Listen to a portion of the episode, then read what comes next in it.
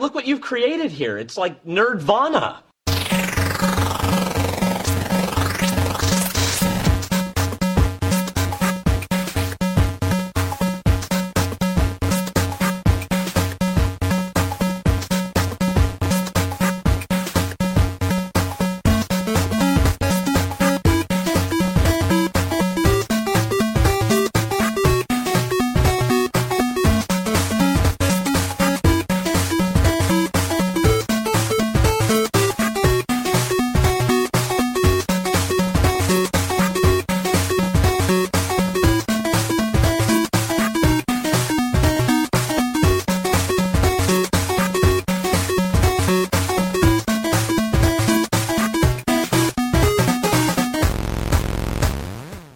Willkommen zu Nerdvana Version eins Punkt zweiundachtzig.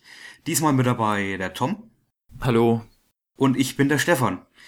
Ja, diesmal sind wir einer weniger. Der Wolfgang hat leider keine Zeit äh, mit uns aufzunehmen. Und es kann auch durchaus sein, dass das in nächster Zeit ab und zu mal äh, so ist, dass der Wolfgang nicht dabei ist. Ähm, ist ein bisschen schade. Er hat, hat einfach weniger Zeit im Moment, aber wir werden es auch so zu zweit stemmen, nehme ich mal an. Oder Wolf, äh, oder Tom? Jetzt habe ich schon was ja. Wolfgang gesagt. Klar, ich gebe hier den Wolfgang. Du musst einfach beide spielen. Ja, da muss ich erstmal den äh, fränkischen Akzent bisschen aufpolieren bei mir.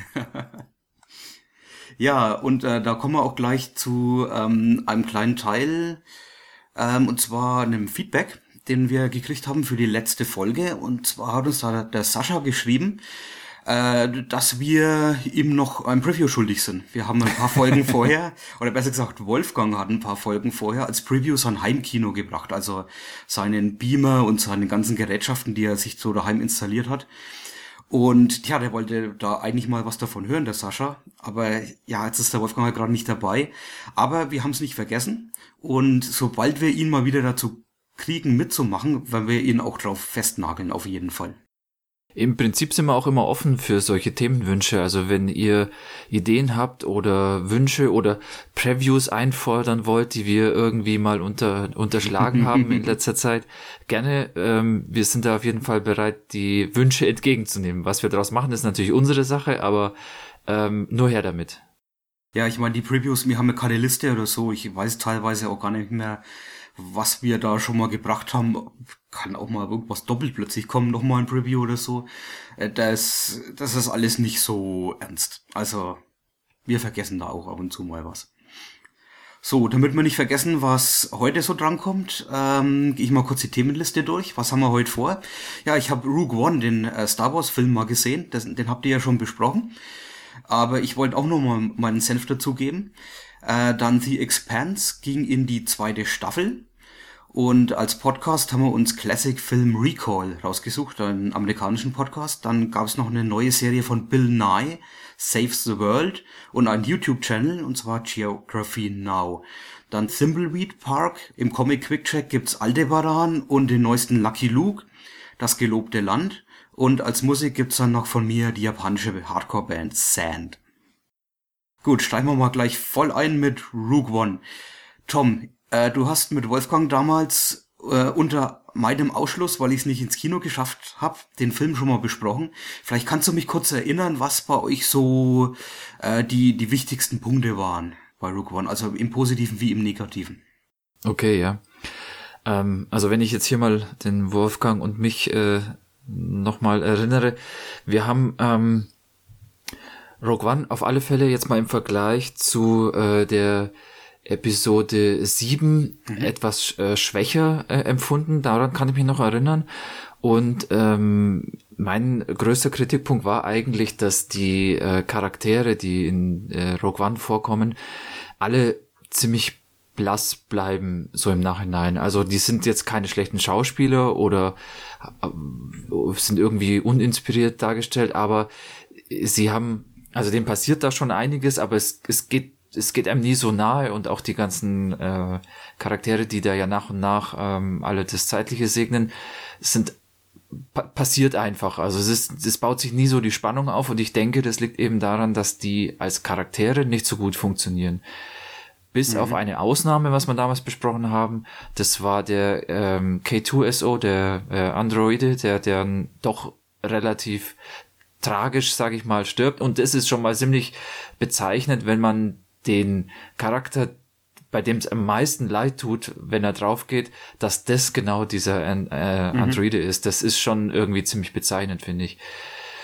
Sonst fanden wir beide noch wirklich gut, wie der Film eben an Episode vier anknüpft, dass es also wirklich ähm, in die Zeit gut reinpasst, also dass es sich extrem viel Arbeit und Mühe gegeben haben, ähm, das ähm, optisch so aussehen zu lassen, als würde es eben zu dieser Zeit in dem Star Wars-Universum spielen. Und auch von der Handlung ähm, sehr gut an die Episode vier anpasst, wie eben auch die ganze Idee, also der ganze Story, um die es geht, halt sehr gut in das Universum oder in die Storyline von dem Universum eben so reinpasst. Aber das waren, glaube ich, so die die, die größte negative und größte positive Punkte, der, der mir jetzt so spontan nochmal einfällt. Wie war es denn bei dir, wenn du die jetzt nie gesehen hast? Also ich fand ihn natürlich jetzt auch nicht so gut wie Episode sieben. Aber ich muss sagen, das ist trotzdem ein sehr guter Film, weil er einfach Spaß macht. Das ist so ein Abenteuerfilm, der einfach auch genug Action hat. Also er ist er ist jetzt nicht übermäßig überdurchschnittlich, würde ich mal sagen. Er ist eher so ein, ein solider, richtig guter Film.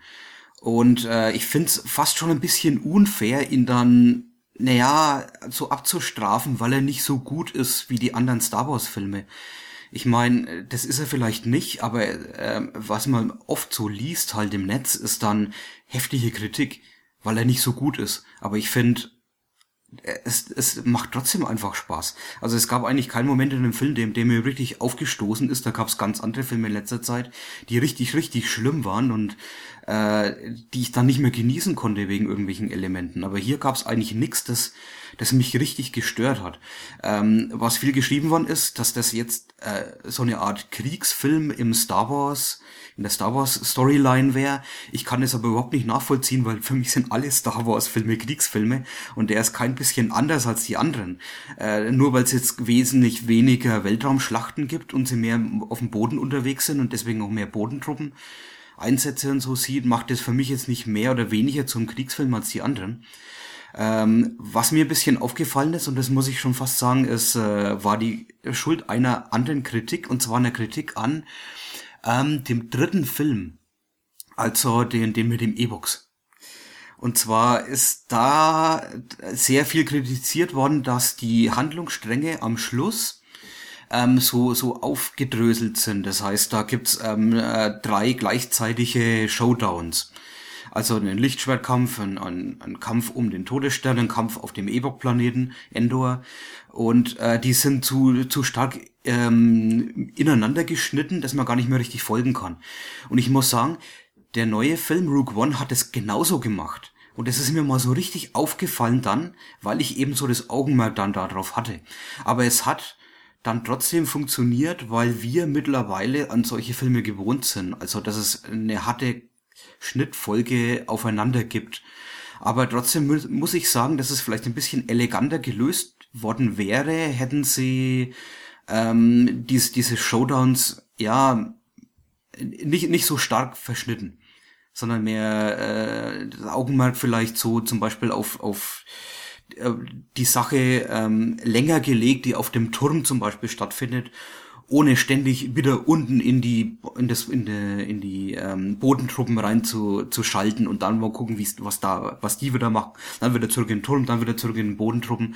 Also das ist so ein, das machen viele Hollywood-Filme heutzutage und das stößt mir ein bisschen auf, aber man gewöhnt sich so über die Zeit, glaube ich, dran. Ich meine, das ist ja einfach auch eine übliche Maßnahme, um Handlungen, die quasi gleichzeitig stattfinden, mhm. irgendwie auch für den für den äh, Zuschauer als gleichzeitig ähm, äh, erleben zu können. Mhm. Ähm, und weil du jetzt gerade gesagt hast, eben diese zwei Handlungsstränge auf dem Turm oben, unten auf der der der, der Kampf am Boden. Und was jetzt auch der dritte Handlungsstrang wäre oder der Schauplatz wäre, war ja der die Raumschlacht. Genau. Und die war ja wirklich gigantisch inszeniert. Ähm, mhm. Das hätten sie auf keinen Fall weglassen oder irgendwie kleiner machen sollen, weil das sind genau die Szenen, die die Star Wars überhaupt so groß machen, so so interessant machen, weil das gibt's sonst nirgends, solche ja, solche genau. solche Raumschlachten mit so viel Fantasie und so viel so viel Ideen, wie man sowas machen könnte, mit diesem Schild um den ganzen Planeten rum, das irgendwie zerstört werden muss, mit dem mit der Korvette, die den einen äh, manövrierunfähigen Sternenzerstörer rammt und dann in den anderen reindrückt. Mhm. Solche Sachen, das haben wir letztes Mal, glaube ich, auch schon besprochen, das geht nur bei Star Wars und nur da macht es auch wirklich so ja, viel Laune, okay. das anzuschauen. Es, es würde auch bei anderen epischen ähm, Science-Fiction-Filmen funktionieren, vor denen es aber ehrlich gesagt nicht so viel Gute gibt. Das ist jetzt einfach ähm, ein, ein Actionfilm, der auch richtig gut ist und, und richtig super ins Star Wars-Universum mit reinpasst. Es ist vielleicht nicht der beste von den Star Wars-Filmen, aber das habe ich auch gar nicht erwartet. Aber er macht einfach Spaß und ich habe lieber einen Rogue One oder irgendeinen anderen äh, zwischen... Film ähm, zwischen den den normalen Teilen als gar keinen Star Wars Film in der Zeit zu haben. Also ich freue mich da auch schon auf ähm, den nächsten Film hier mit Han Solo, ist es dann glaube ich nächstes Jahr. Ja, ähm, das wäre vielleicht noch eine Aussicht, wo wir kurz äh, reden könnten, wenn du wenn du den schon angesprochen hast. Es gibt jetzt also die weitere Reihe in der in der in der mhm. Saga, mhm. wo wir dieses Jahr dann den nächsten Teil sehen werden. Genau. Und Äh, letztendlich dann ist es dann übernächstes Jahr, wo der Han Solo-Film kommt? Ich glaube, so ist geplant, ja. Wahrscheinlich schon, ja, die werden halt, ja. Ähm, kann man da jetzt sagen, äh, die die Filme aus der Saga haben dann einen höheren Standard oder war das jetzt einfach irgendwie halt so ein bisschen ähm, schlechter als Episode sieben? Gefühlt, muss ich sagen, weil die Meinungen gehen da schon auseinander. Ja. Es gibt ja, genug, ja, ja. die fanden Rogue One besser als Episode sieben. Na, so weit würde ich nicht gehen. Ich habe bei Episode sieben habe ich einfach ein bisschen mehr Spaß irgendwie damit gehabt. Ähm, das kann sich auch durchaus abwechseln oder, oder, naja, das kann man nicht so sagen vorher. Das kommt natürlich drauf an, wer den Film macht und ob sie es mal wieder dann plötzlich versauen halt einfach. Ähm, ja, es, es ist, es ist echt schwierig, da f- vorher irgendwie ein Urteil drüber zu fällen. Also mir wäre es lieber, wenn die Filme alle auf einem Niveau wären, wäre natürlich klar. Also wenn sie alle super wären, jeder will einen guten Film sehen, ist ja natürlich klar. Äh, es bleibt natürlich abzuwarten, was Disney dann draus macht mit ähm, Auftragsarbeiten, weil das wird ja dann nicht mehr, ähm, ja, wir lassen uns lieber Zeit für einen richtig guten Film, sondern das wird, dieses Jahr muss ein Film rauskommen hm. und dann wird's halt eine Auftragsarbeit. Und ähm, gerade zum Beispiel bei den Comics sieht man ja, dass das Ganze nicht so gut läuft, ne? Also, dass äh, hier, wenn jeden Monat ein Spider-Man-Heft rauskommen muss, dann ist das halt kein Heft mehr, über das irgendjemand redet, weil da nichts mehr Besonderes passiert einfach. Ähm, ich, also ich habe die Befürchtung, das wird mal dahin laufen. Aber ich, ich glaube, dass es jetzt noch nicht so weit ist. Ich glaube, dass die nächsten Filme noch mal gut werden. Ähm, und, also... Vielleicht sind die Zwischenfilme einfach nicht so episch. Ich fand jetzt auch, dass Rogue One nicht so episch war, weil man, den, dem Film merkt man an, vor allem, dass es keine Trilogie ist. Also, dass es ein abgeschlossener, ein einziger Film ist, der natürlich auch ein hartes Ende hat. Und ich fand es auch ein gutes Ende. Nicht nur den Übergang zum nächsten Film, sondern auch das Ende von den Charakteren. Also, äh, ich fand zum Beispiel super bei Rogue One, dass es keine Love Story gab. Weil das hätte nur, also ein George Lucas hätte das garantiert gemacht, dass zwischen den zwei Hauptcharakteren, ne, dass dann eine Love Story entsteht. Aber das hat nicht passieren dürfen. Ja, okay. Aber denkst du, dass deswegen Disney nicht gemacht haben? Also die hätten das nee, doch ich, genauso gemacht. Nicht wegen Disney. Ich glaube, es, es hat hier trotz Disney einfach funktioniert. Ja, eben. Ich meine, so sehe ich es auch. Irgendjemand hat da einen Finger drauf gehabt und hat denen anscheinend ins Gewissen ein bisschen geredet. Es kann natürlich sein, dass sowas wie die E-Box trotzdem mal wieder vorkommen und dann wird für mich das, Show, äh, das, das ganze Franchise wahrscheinlich auch äh, in sich kollabieren, aber mit den zwei Filmen, die sie jetzt gemacht haben, die ja eher auf der Erwachsenenseite sind und die eher so ein bisschen auf Fanpleasing sind, gehen sie zumindest mal nicht in die in die Richtung, die wir alle vermutet hätten, dass es vielleicht gehen könnte oder ja. befürchtet haben. Und ähm, ich bin immer noch gespannt auf die neuen Filme. Ich hoffe, ich komme ins Kino, ich weiß es noch nicht, ansonsten muss ich wieder abwarten, bis die Blu-rays rauskommen. Das ist dann halt immer so drei, vier Monate später, genauso wie jetzt bei Rogue One zum Beispiel, bin ich halt auch einfach nicht ins Kino gekommen. Aber ich ich nehme an, du bist auch gespannt auf die Filme, ne? Und ich, ich nehme jetzt auch mal an, dass du auch in den Han Solo-Film dann gehen wirst, oder? Ich denke auf alle Fälle, die ähm, die waren bis jetzt immer auf so einem Niveau, dass man sagen kann, es lohnt sich, den Film im Kino anzusehen. Und wenn ich die Möglichkeit habe, den im Originalton zu sehen, das, äh, dann werde ich das auf alle Fälle machen. Hm. Auch wenn sie vielleicht nicht so witzig sind wie die anderen Filme und äh, dann muss es mit einem Roboter irgendwie rausreißen oder so. äh, trotzdem, naja, der, der Ton ist halt doch immer in jedem Film ein kleines bisschen anders. Das kennen wir aber ja. auch schon von den früheren. Muss es natürlich auch. Okay. Wird sich zeigen. Okay, so viel zu Rogue One. Wer nochmal vielleicht ähm, eure kleine Diskussion oder längere Diskussion in dem Fall ja nachhören möchte, zwischen Tom und Wolfgang, der kann ja nochmal in Nerdvana Version eins Punkt achtzig reinhören, also vor zwei Folgen. Äh, jetzt haben wir auch noch ein kleines Update, fast so fast so wie früher, als wir auch mal äh, so eine kleine Kategorie Updates gehabt haben. Ähm, und zwar zu einer Fernsehserie, die jetzt ja ganz gut zu dem Science-Fiction-Szenario passt, das wir jetzt aufgemacht haben. Und zwar The Expanse. Ist in die zweite Staffel gegangen, die ist komplett gelaufen, dreizehn Folgen waren's. Und die haben wir beide geguckt. The Expanse haben wir in Folge dreiundsiebzig schon mal besprochen und fanden sie ganz toll. Ich habe ein paar Kritikpunkte gehabt, kann man mal gucken, ob ich äh, die jetzt immer noch habe. Aber Expanse Season zwei, ähm, Tom, vielleicht kannst du mal so ganz grob noch ein bisschen zusammenfassen für jemanden, der Expanse gar nicht kann, kennt oder sich mal kurz er, er, erinnern müsste dran, was das jetzt eigentlich war. Ja, ähm, also das Ausgangsszenario ist vielleicht das, was jetzt am interessantesten ist, um da den Einstieg zu finden. Und zwar die Weiterentwicklung auf der Erde ging so weit, dass sich äh, die Menschheit eben ausgedehnt hat, der Mond ist besiedelt, auf dem Mars gibt's Kolonien und sogar noch äh, durch die Erfindung von dem, von dem Epstein-Drive, was hier auch nochmal eine Rolle spielt in der zweiten Staffel, war es dann sogar möglich, äh, noch weiter in unserem ähm, System sich auszubreiten, so dass also auch der Asteroidengürtel mehr oder weniger besiedelt und und auch dort ähm, ja, die Rohstoffe abgebaut werden. Und ähm, das ging jetzt eben so weit, dass es sich insgesamt in drei Fakt- Fraktionen ähm, aufgespalten hat. Das heißt also die Erde ähm, als eine davon, dann der Mars, der nach wie vor versucht, ähm, ähm, seine Unabhängigkeit ähm, unter Beweis zu stellen und den Mars wirklich, ähm, ähm, ja, wie sagt man so, bewohnbar zu machen. Und die sogenannten Belter, die jetzt eben in dem äh, Asteroidengürtel leben und dort äh, mehr oder weniger ausgebeutet werden von den anderen beiden Fraktionen, so dass es dort immer wieder zu Rebellionen kommt und zu Unabhängigkeitskämpfen. Äh, äh, und in genau diesem Szenario sind wir eigentlich auch schon in der ersten Staffel eingestiegen. Es ist immer so, immer so ganz knapp vor einem Krieg zwischen zwei oder gleich allen dreien dieser Fraktionen. Das hat sich jetzt auch in der zweiten Staffel, ich würde mal sagen, eher noch zugespitzt. Aber ähm, was genau ist denn jetzt in der zweiten Staffel eigentlich so passiert? Kannst du es versuchen? Ich habe es vorhin mal überlegt, mir würde es sehr schwer fallen, da einen Über- Überblick zu geben. Kannst du zusammenfassen, was eigentlich in der zweiten Staffel alles passiert ist?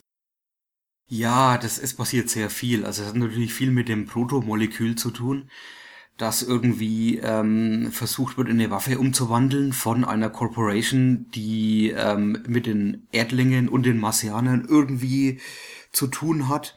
Also man könnte natürlich vermuten, dass, dass da eine Waffe verkauft werden soll an, an eine Großmacht. Und äh, die Waffe ist äh, in einem Stadium, dass man noch gar nicht weiß, was die eigentlich genau kann oder inwieweit sie weiterentwickelt werden kann.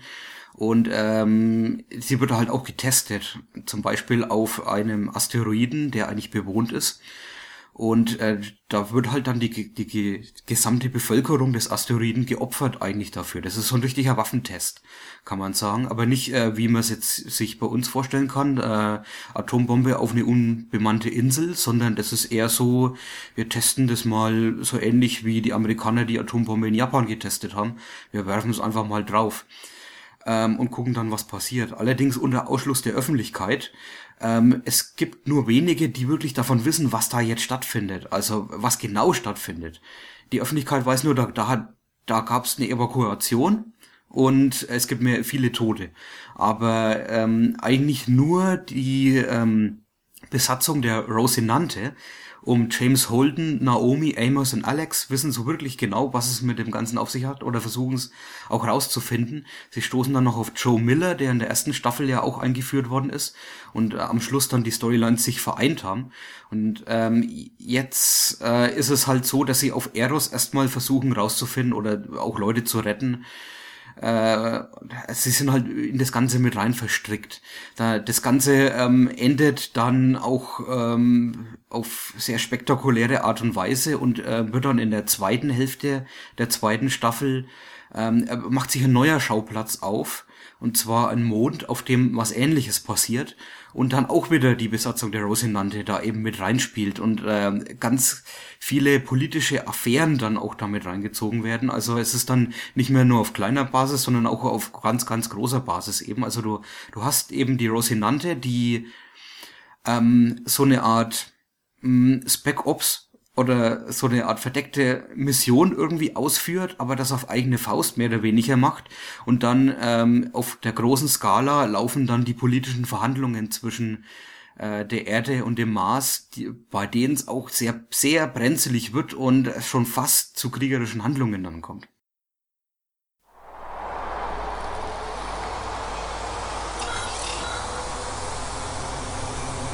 Someday. Earth, Mars, the belt, it's all bullshit. There shouldn't be any teams. That's a beautiful dream, son. But in this world that we live in, you have to pick a side.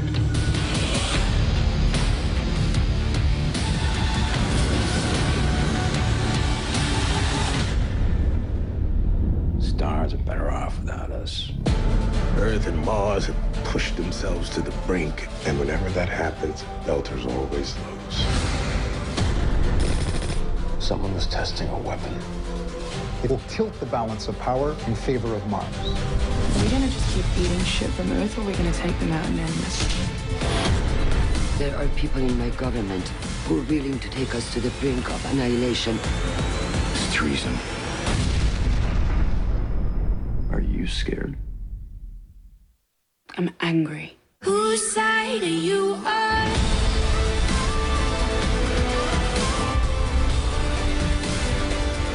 Whose side are you on? None of us know what we're dealing with here. I set this one up. Rosinante is ready to roll. Bombs away. I always wanted to say that. Third in command of a crappy ice hauler, and now I'm leading a space station assault. Who are we? N M C! Who are we? N M C! We are a go. Whose side are you on? Ähm, es kommt ja auch noch ein neuer Charakter dazu. Äh, Bobbie Draper heißt sie, glaube ich. Mhm, sie ist genau. im marsianischen Militär und äh, besucht im Verlauf dann auch mal die Erde, und es entwickelt sich dann auch noch mit ihr. Also sie ist quasi schon jetzt eigentlich wie wie einer von den anderen Hauptcharakteren, die ja sowieso äh, durch die Handlung verteilt sind an alle möglichen Schauplätze. Also es geht nicht nur um die Besatzung der Rosinante, die die jetzt natürlich in dem Schiff eigentlich alle auch räumlich zusammen sind, sondern wir sehen ja auch immer, was auf der Erde abgeht, mhm. und was und mit diesem Charakter haben wir jetzt auch wieder einen neuen Blickpunkt. Ähm, Wie findest du sie als als Charakter, und ähm, wie findest du die Geschichte um sie herum, wie sich das entwickelt? Also ich fand die ganze Sache mit Bobbie Draper eigentlich ziemlich cool, weil mir hier nochmal das Ganze aus einem anderen Blickwinkel sieht. Eben jetzt von den Marsianern, von dem wir vorher relativ wenig gesehen haben. Ich meine, auf ähm, auf der Rosinante gibt's ja Alex, der Marsianer ist, aber der ist ja nicht mehr wirklich so richtig mit dabei. Und äh, diese eine Raumschiffbesatzung, die sie da mal getroffen haben, das war halt auch nicht auf dem Planeten, oder das war halt nur eine Raumschiffbesatzung. Und jetzt mal auf dem Mars auch Szenen zu sehen von der Ausbildung ähm, von von den Bodentruppen dort und dann die ganze Geschichte, wenn sie auf der Erde landen, fand ich total cool. Also ähm, da die die Schwerkraft da ja mehr ist, ne, und die Leute dann Probleme haben, zusammenbrechen, auch mal kotzen müssen oder so. Das fand ich ziemlich cool, aber am besten fand ich es eigentlich, dass sie so einen Hass auf die Erdlinge hat. Und das hat sich so ähm, bei ihrer Truppe so gezeigt, ne, diese, diese Konflikt, den sie haben, weil einer von denen ist ja ein Erdling und äh, ist dann auf den, auf den Mars gekommen und wird damit aufgezogen und so. Und man, man merkt bei Bobbie Draper, man merkt bei ihr so einen Hass. Also so, ein, so einen typischen Vorurteilshass auch gegen die Erde.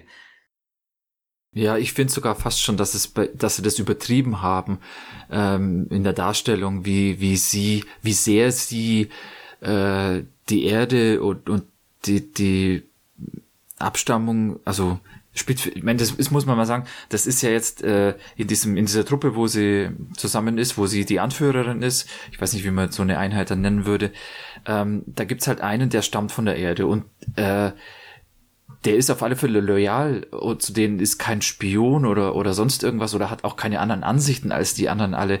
Und trotzdem, allein wegen seiner Abstammung, ähm, ist, spielt das einfach irgendwie eine Rolle in, in, in dieser Gruppe. Wobei ja das im Prinzip noch gar nicht so lange her ist, dass sie alle von der Erde mhm. zum Mars ähm, ausgewandert sind. Und da sieht man mal wieder, ähm, wie schnell sich... Ähm, so so die, so eine Gruppe, so eine so eine Sichtweise bildet, dass halt zwischen wir und denen unterschieden wird. I can picture it now. You in that suit planting the Martian flag in the Statue of Liberty's tiara. Earth won't even be a real fight. thirty billion lumps of shit. Watching vid screens stuffing their faces full of free drugs all day. Hell, we should invade right now. You know the second most dangerous thing in the solar system next to a Martian Marine is a U N Marine. Oh, the Earther chimes in. Yeah, I'm more Martian than you, Hilly. My parents had to sacrifice to have a kid on Earth, immigrate here when I was five. Mm-hmm. We chose Mars. Mars chose us. Hey, here's a point, Hillman. The only thing that makes you a Martian is falling out of your mother's gravity well. How many brothers and sisters you have? I lost count at forty. Travis can't hide from Earth by putting on that Martian armor. His bones are all wrong from growing up in full G. We'll keep him anyway. Hey, watch it. All right, kids, keep it business. Well put, Gunny. Lieutenant? Briefing in five. I think I hear something. Violins, Schubert in D minor. I think the lieutenant has a hots for you, Bobbie. Shut your hole or I'll assist you with that. Come on, take one for the team. That way we'll always have the inside scoop. I would do him if he buttered his bread on the same side as me. I don't use sex as a weapon, little ones. I use weapons as weapons. You'll be landing on Phoebe Station, securing the facility until we get a science team in for a deeper investigation. After Phoebe went silent, Doninger was sent to investigate. Every one of the bodies was frozen to the walls of the ice tunnels. It looks like they were incinerated. It's possible there was a fire or chemical spill, but all of the data cores have been wiped clean. This is a cover-up. We still don't know what any of it means or whether or not Earth was involved. Expecting any U N elements? We don't anticipate engagement. Well, lucky for them, because there isn't a team on this ship that doesn't want payback for the Donny. Yeah! In any case, we will keep it business. Not rumors. Aye, Lieutenant. Prep your teams. Dismissed. Trotzdem finde ich das ein bisschen zu extrem dargestellt, wie sie, ähm, wie sie da gegen die Erdlinge äh, ähm, Vorurteile und, und äh, Abneigung hat. Ähm, umso mehr, nachdem sich das ja dann doch ein bisschen ändert im Verlaufe der Zeit. Ähm, Aber was ich gut fand, erstmal, also sie als Kämpferin äh, in dieser Gruppe fand ich super, auch wie sie dann auf die Erde kommt und wie das dargestellt ist, ähm, wie du es schon gerade angedeutet hast, fand ich auch äh, ziemlich genial. Ich muss nur sagen, ich habe so ein kleines bisschen mit ihr als Schauspielerin ein Problem. Ähm, sie sie soll ja so eine super taffe Kämpferin sein und ich, ehrlich gesagt, leider finde ich, dass sie nicht die Statur dazu hat. Ähm, keine Ahnung, ob das jetzt, also... warum mir das aufgefallen ist, ich, ich gucke da ja sonst auch nicht so, aber an ein paar Stellen wirkt es irgendwie komisch. Also hab ich jetzt, kann ich nicht nachvollziehen, weil ich finde jetzt nicht, dass sie irgendwie zu dünn wirkt oder so. Ich finde, äh, sie, sie ist vielleicht ein bisschen kleiner und ein bisschen rundlicher, als man es jetzt so normalerweise, sagen wir, über die Norm scheren könnte. Aber das finde ich, das passt auch perfekt. Eben, äh, zu einem Soldaten. Also sie sie kann nicht zerbrechlich wirken und das tut sie auf keinen Fall. Sie wirkt eher tough, auch von ihrer Statur, nicht nur von ihrer Schauspielerei. Und ich finde, das passt eigentlich super zu ihr. Ähm, ich fand auch ziemlich gut, wie sich ihre Gesinnung so ein bisschen wandelt. Also im Grunde, wie sie dann von der Erde fasziniert ist, als sie dort ist. Und dann ja auch ein paar Sachen macht, die ähm, nicht so zu ihrem Charakter vom Anfang passt. Weil man ja. würde eigentlich, also ich habe die ganze Zeit darauf gewartet, dass sie irgendwas macht, dass der Krieg ausbricht. Also, dass sie will, dass der Krieg jetzt ausbricht. Und ich wollte es auch irgendwie selber. Das war so in mir. Ne? Ich will jetzt, dass es so richtig knallt. Aber ähm, sie ist da eher ein bisschen besonnen sogar. Ich, ich kann mir vorstellen, dass das, dass das überspielte, dass diese überspielte Abneigung gegenüber der Erde, dass das am Anfang nur deswegen war, weil sie selber schon immer quasi das Interesse hatte, wie das denn jetzt mhm. wirklich auf der Erde ist, und um mhm. um das quasi zu unterdrücken von sich aus, halt einfach nochmal überhöht ähm, die diese, ja, wir sind Marsianer und besser als die äh, Erdlinge, die sind alle verweichlicht und die kriegen alles in den Arsch geschoben und was weiß ich, äh, die müssen ja nicht mal arbeiten oder sonst, ja, ist doch, da reden sie ja drüber, die müssen ja, ja genau. nicht mal arbeiten oder was, die mhm. sind ja, die sitzen ja einfach nur rum und kriegen alles geschenkt. Trotzdem hat sie halt wahrscheinlich immer schon auch eben dieses Interesse gehabt, und ähm, man sieht das ja auch ganz gut, das Erste, was sie macht, wo sie mal so ein bisschen Zeit hat, sie will raus, sie will sie will den Ozean sehen, weil sie es noch nie gesehen hat und sich gar nicht mhm. vorstellen kann, wie das eigentlich aussieht. Ähm, das ist also schon eine gewisse Neugier, die da, die schon auch ein bisschen ähm, entgegensteht zu dem, zu dieser extremen Abneigung, die sie da am Anfang zeigen. Und es kann schon sein, dass das halt nur, nur überspielt war, vielleicht sogar von, ja, von ihr. Ja, finde ich eben auch so. Das, das ist so eine Art Indoktrinierung, die halt die Marsianer vorher hatten. Mhm. Ne? Also diese typischen Vorurteile. Und dann kommt ihr wahres Selbst dann so richtig raus. Und ich, ich hatte auch solche Vorurteile jetzt in der Serie, weil zum Beispiel von den Erdlingen sieht man eigentlich immer nur die Regierungskaste. Ja. Ähm, man sieht erst, wenn äh, wenn Bobbie Draper dann wirklich mal ähm, auf die Straße kommt, dass es da auch andere Leute gibt. Und ähm, deswegen war ich immer so auf der Seite der Marsianer irgendwie am Anfang, äh, weil ich mir gedacht habe, die Erdlinge, das sind eh alles so so Regierungsfuzis und so Superreiche und so, was ja dann gar nicht stimmt, weil dir wird's einfach nicht anders gezeigt. Ich meine, jetzt zum Beispiel ähm, diese eine Frau in der Regierung, die ja Ähm, auch in der ersten Staffel schon sehr oft gezeigt worden ist, äh, Satavir Ehrenreich. Ja. Das ist ja eine, die, ja. mit der hatte ich auch am, in der ersten Staffel ein paar Probleme, weil ich sie ein bisschen zu arg gekünstelt fand und die äh, Kostüme ein bisschen zu ausladend. Aber mir hat die zum Beispiel wesentlich besser gefallen, auch in der zweiten Staffel, weil sie mehr Aspekte, mehr charakterliche Aspekte gekriegt hat und auch mal richtig tough sein kann und auch mal ein äh, so ein richtiges Fuck you reindrücken kann. Und man merkt halt, dass, dass sie nicht so der eindimensionale Charakter ist, für den ich sie jetzt am Anfang gehalten habe. You're really willing to cut him a deal? Yes. And for anyone who could help us understand what we're dealing with. We both know how the world works. When the stakes are this high, many things are possible.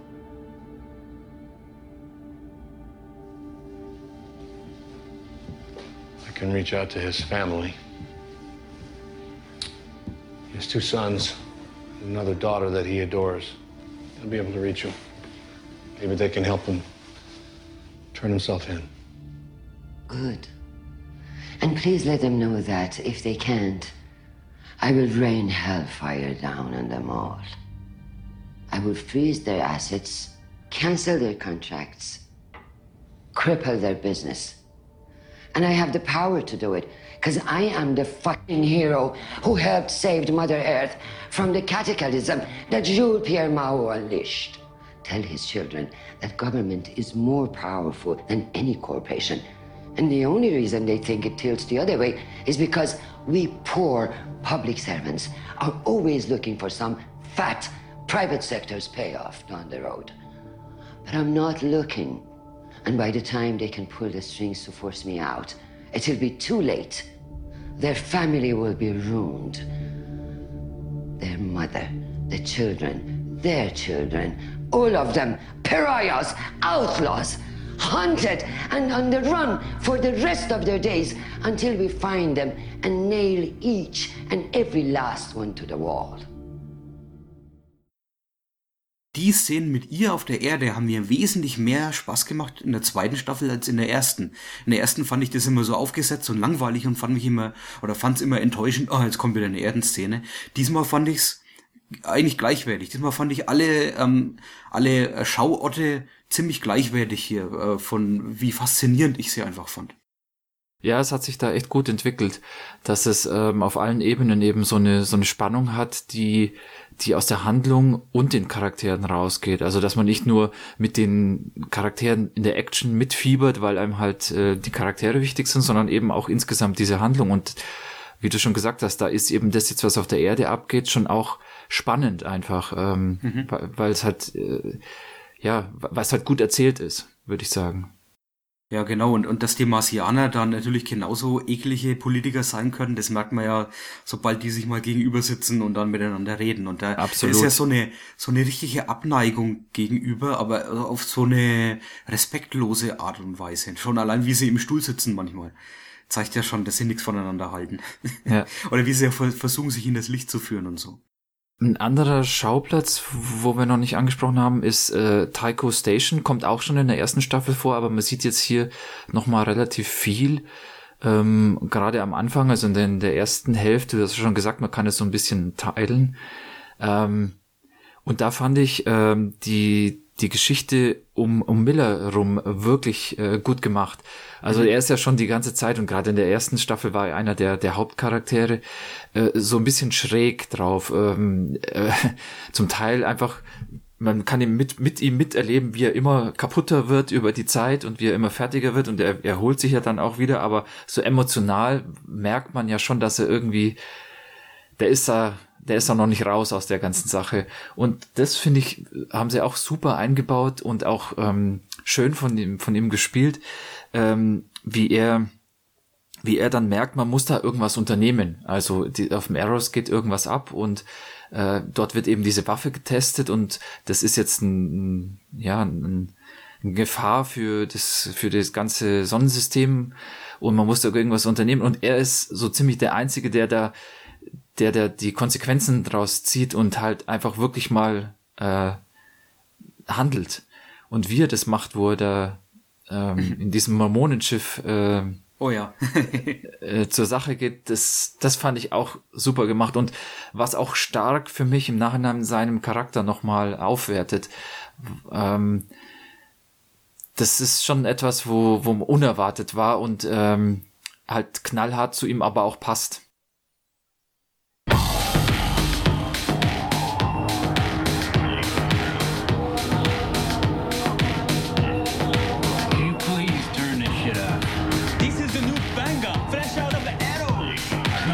Coming out of Eros. We make it here, but it come from there. What do you mean? What are you talking about? Rock talking, Papa. It's sync. You're telling me that those sounds are coming off of Eros? Hottest beats maker on Tycho. Mad O B A pirate too. She jacked a cryptid data stream off the station we killed, but it come from Eros. Turn it off.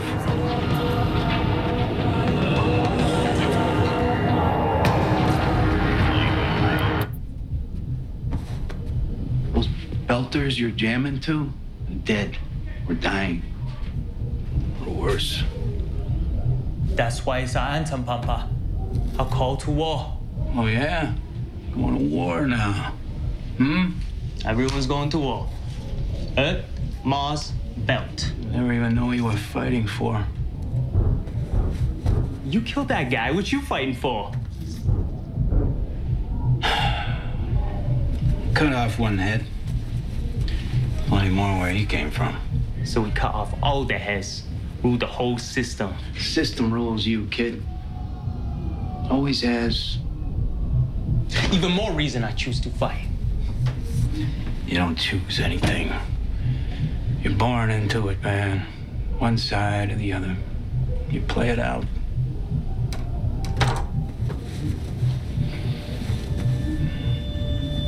You know, in those inners, you figure out what's on Eros, they kill every last one of us to get it. Us? Belters. Those Belters.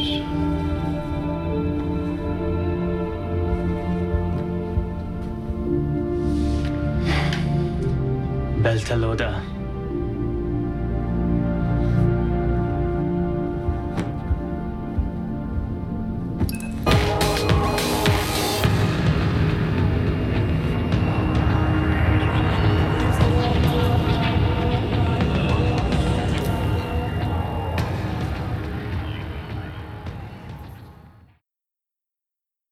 ja, Joe Miller war ja auch einer, den ich in der ersten Staffel ziemlich, naja, unsympathisch fand. Ich meine, das soll er natürlich auch sein, aber ich fand ihn auch schlecht geschauspielert und so weiter. Und so, so ein kindlicher Charakter, irgendwie so ein äh, so ein Rebell, so ein Teenager-Rebell irgendwie, obwohl er ja wesentlich älter ist. Also, wie heißt der? Tom Tom Jane oder so in der Art? Der Schauspieler. Thomas, Thomas Jane, glaube ich, ne? Ja, ja, auf die, ja, hat er mal den Punisher gespielt und so. Also der ist schon wesentlich älter, ja. Aber ähm, hier in der zweiten Staffel fand ich ihn wesentlich besser. Es hat wesentlich besser funktioniert. Und ich fand es dann auch ähm, schade, dass er dann nicht mehr so so viel Screentime hatte einfach. Ähm, die, die hätten ihn ruhig ein bisschen mehr noch einsetzen können. Vielleicht kommt er dann in der dritten Staffel mal wieder vor und kann dann da, da vielleicht noch ein bisschen was machen. Aber ähm, ich fand, die haben ihn so aus diesem Loch rausgeholt, wo ich halt am Anfang Probleme hatte. Und und ähm, es hat echt richtig gut funktioniert. Auch auf Eros dann zum Beispiel, die so Einsätze, die sie dann hatten auf diesem Asteroiden, wo er dann mal wirklich anfassen, mit anfassen musste. Da hat er mir echt Spaß gemacht. Und äh, das ist auch eben so ein Charakter, der sich gewandelt hat dann, dann über die Zeit. Ja, fand ich eben auch ziemlich cool. Und ähm, wir versuchen jetzt mal nicht zu spoilern, deswegen... Nee. Dein Kommentar, dass er ja mal wieder auftaucht, ähm, ist schon richtig so. ich glaube, ich glaub, er kommt auf jeden Fall nochmal vor. Also ich, die, die können, die können Charaktere nicht einfach irgendwie aus dem Skript schreiben, die so wichtig sind. Ne? Ja. Ähm, wie fandest du die Entwicklung bezüglich diesem Protomolekül? Das, um das, das war jetzt praktisch das Hauptding in der mhm. ersten Staffel, dass es das überhaupt gibt und was es Naja, nicht, was es ist, kann man jetzt vielleicht noch nicht sagen. Aber ähm, wer da versucht, es zu kontrollieren. Und jetzt in der zweiten Staffel ist das schon ein bisschen klarer. Ähm, aber was da passiert, also was sich da draus entwickelt, ist immer noch ziemlich ähm, im Dunkeln. Also man hat jetzt einiges gesehen und das, das gibt, man kann es schon sagen, das sind einfach irgendwie außerirdische Lebensformen.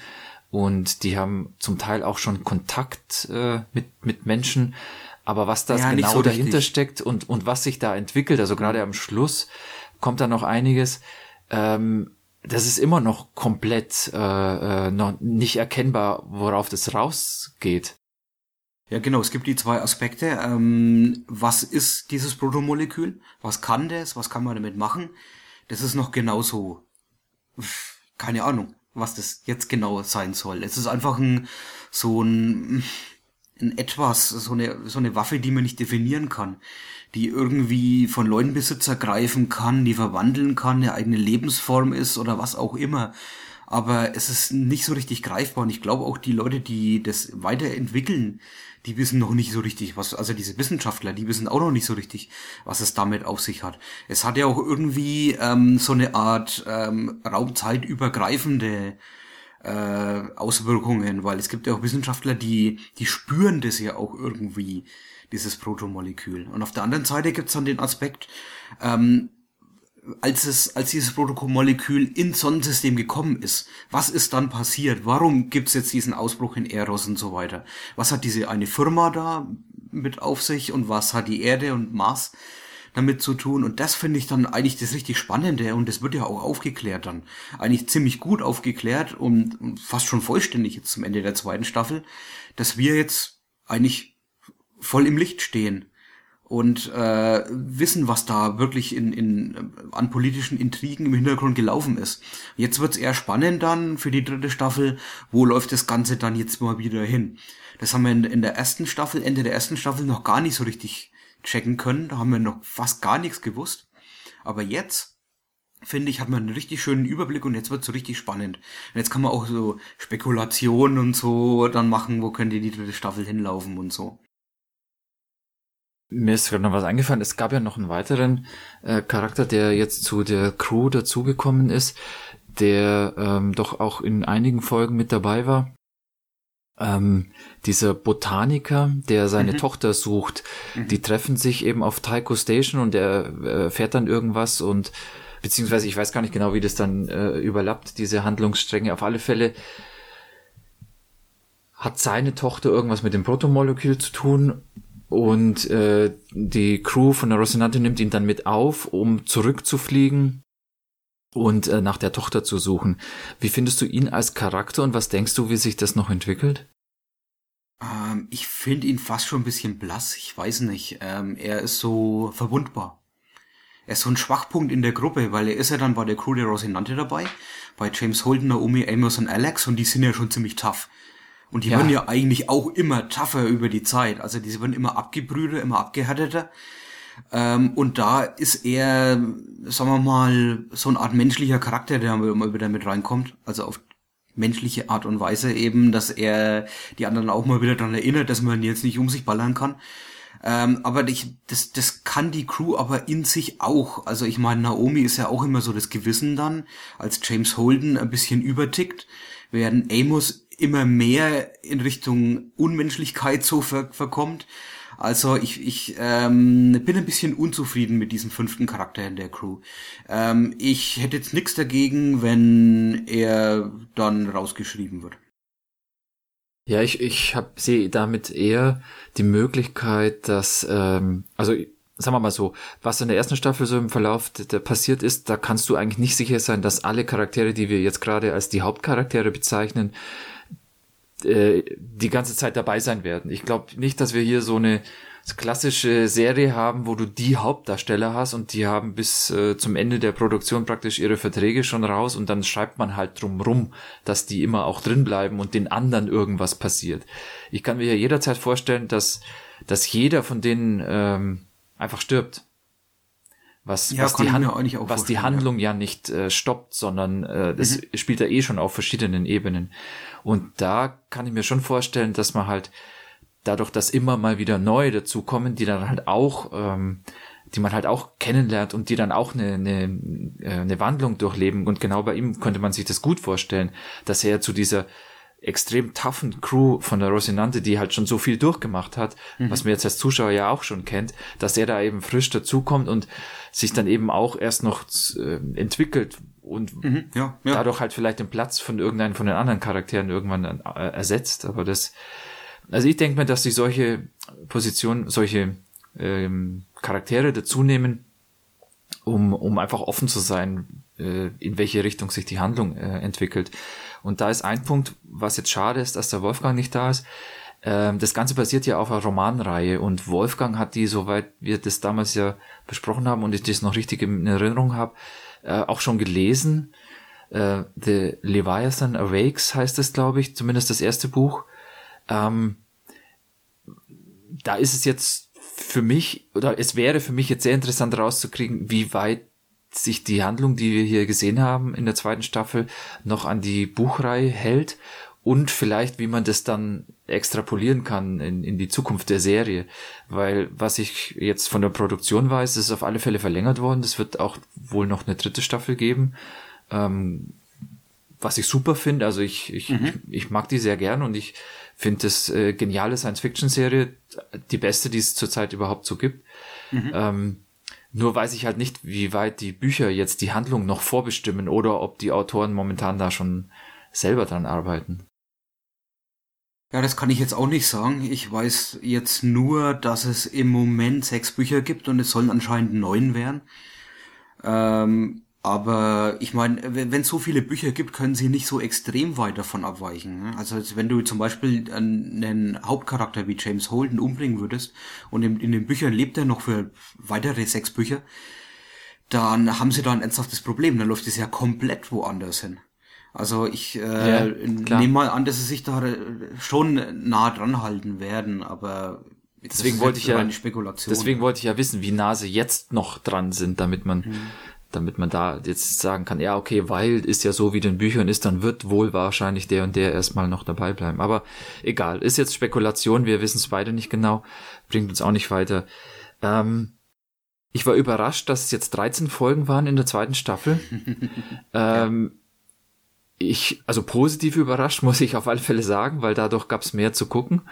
Ähm, können Sie, können Sie gern auch weitermachen, dass die Staffeln ähm, verlängern. Es gab keine Folge, wo ich im Nachhinein sage, das war irgendwie ein, ein Füller und langweilig und da, da, da hat es keinen Spaß gemacht, das anzugucken. Ähm, hast du großes Auf und Ab in der, in der Qualität da festgestellt? Mhm. Ein bisschen. Also ich fand, dass es halt so sich zu einem Höhepunkt zugespitzt hat, ähm, um den Asteroiden Eros.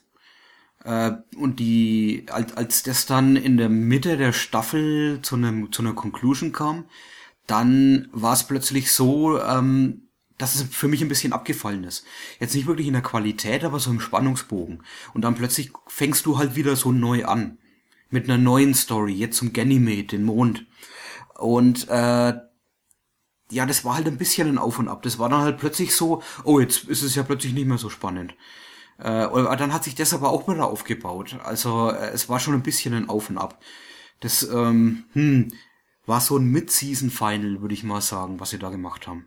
Also eben, dass es um Weihnachten rum, wenn so die meisten Staffeln in der in der die erste Hälfte gelaufen ist, dass sie es auf dem Höhepunkt enden lassen, dass du wieder spannend äh, mit oder mit einem guten Spannungsbogen in die, in die nächste Staffel dann reingehst. Aber da hat dann eben die nächste Storyline angefangen und die muss halt auch wieder ein bisschen vom Spannungsbogen tiefer anfangen, damit du es wieder aufbauen kannst. Also so im Nachhinein fand ich es auf keinen Fall schlimm, nur es ist mir halt aufgefallen. Okay, ähm... Ich habe gerade überlegt. Ich hab noch ich, eine Frage, eine ja? Frage noch an dich. Und zwar James Holden ist ja einer der Hauptcharaktere, also der Captain der Rosinante. Ja. Und er macht ja auch einen, einen Stimmungswandel durch. Also er wird ja extrem, wie soll man sagen, kaltherzig schon fast. Fandest du das ein bisschen übertrieben? Also ich, ich zum Beispiel fand es ein kleines bisschen überspitzt und am Schluss haben sie nochmal den Bogen gekriegt. Aber ich kann mir jetzt vorstellen, dass manchen das ein bisschen so dagegen geht.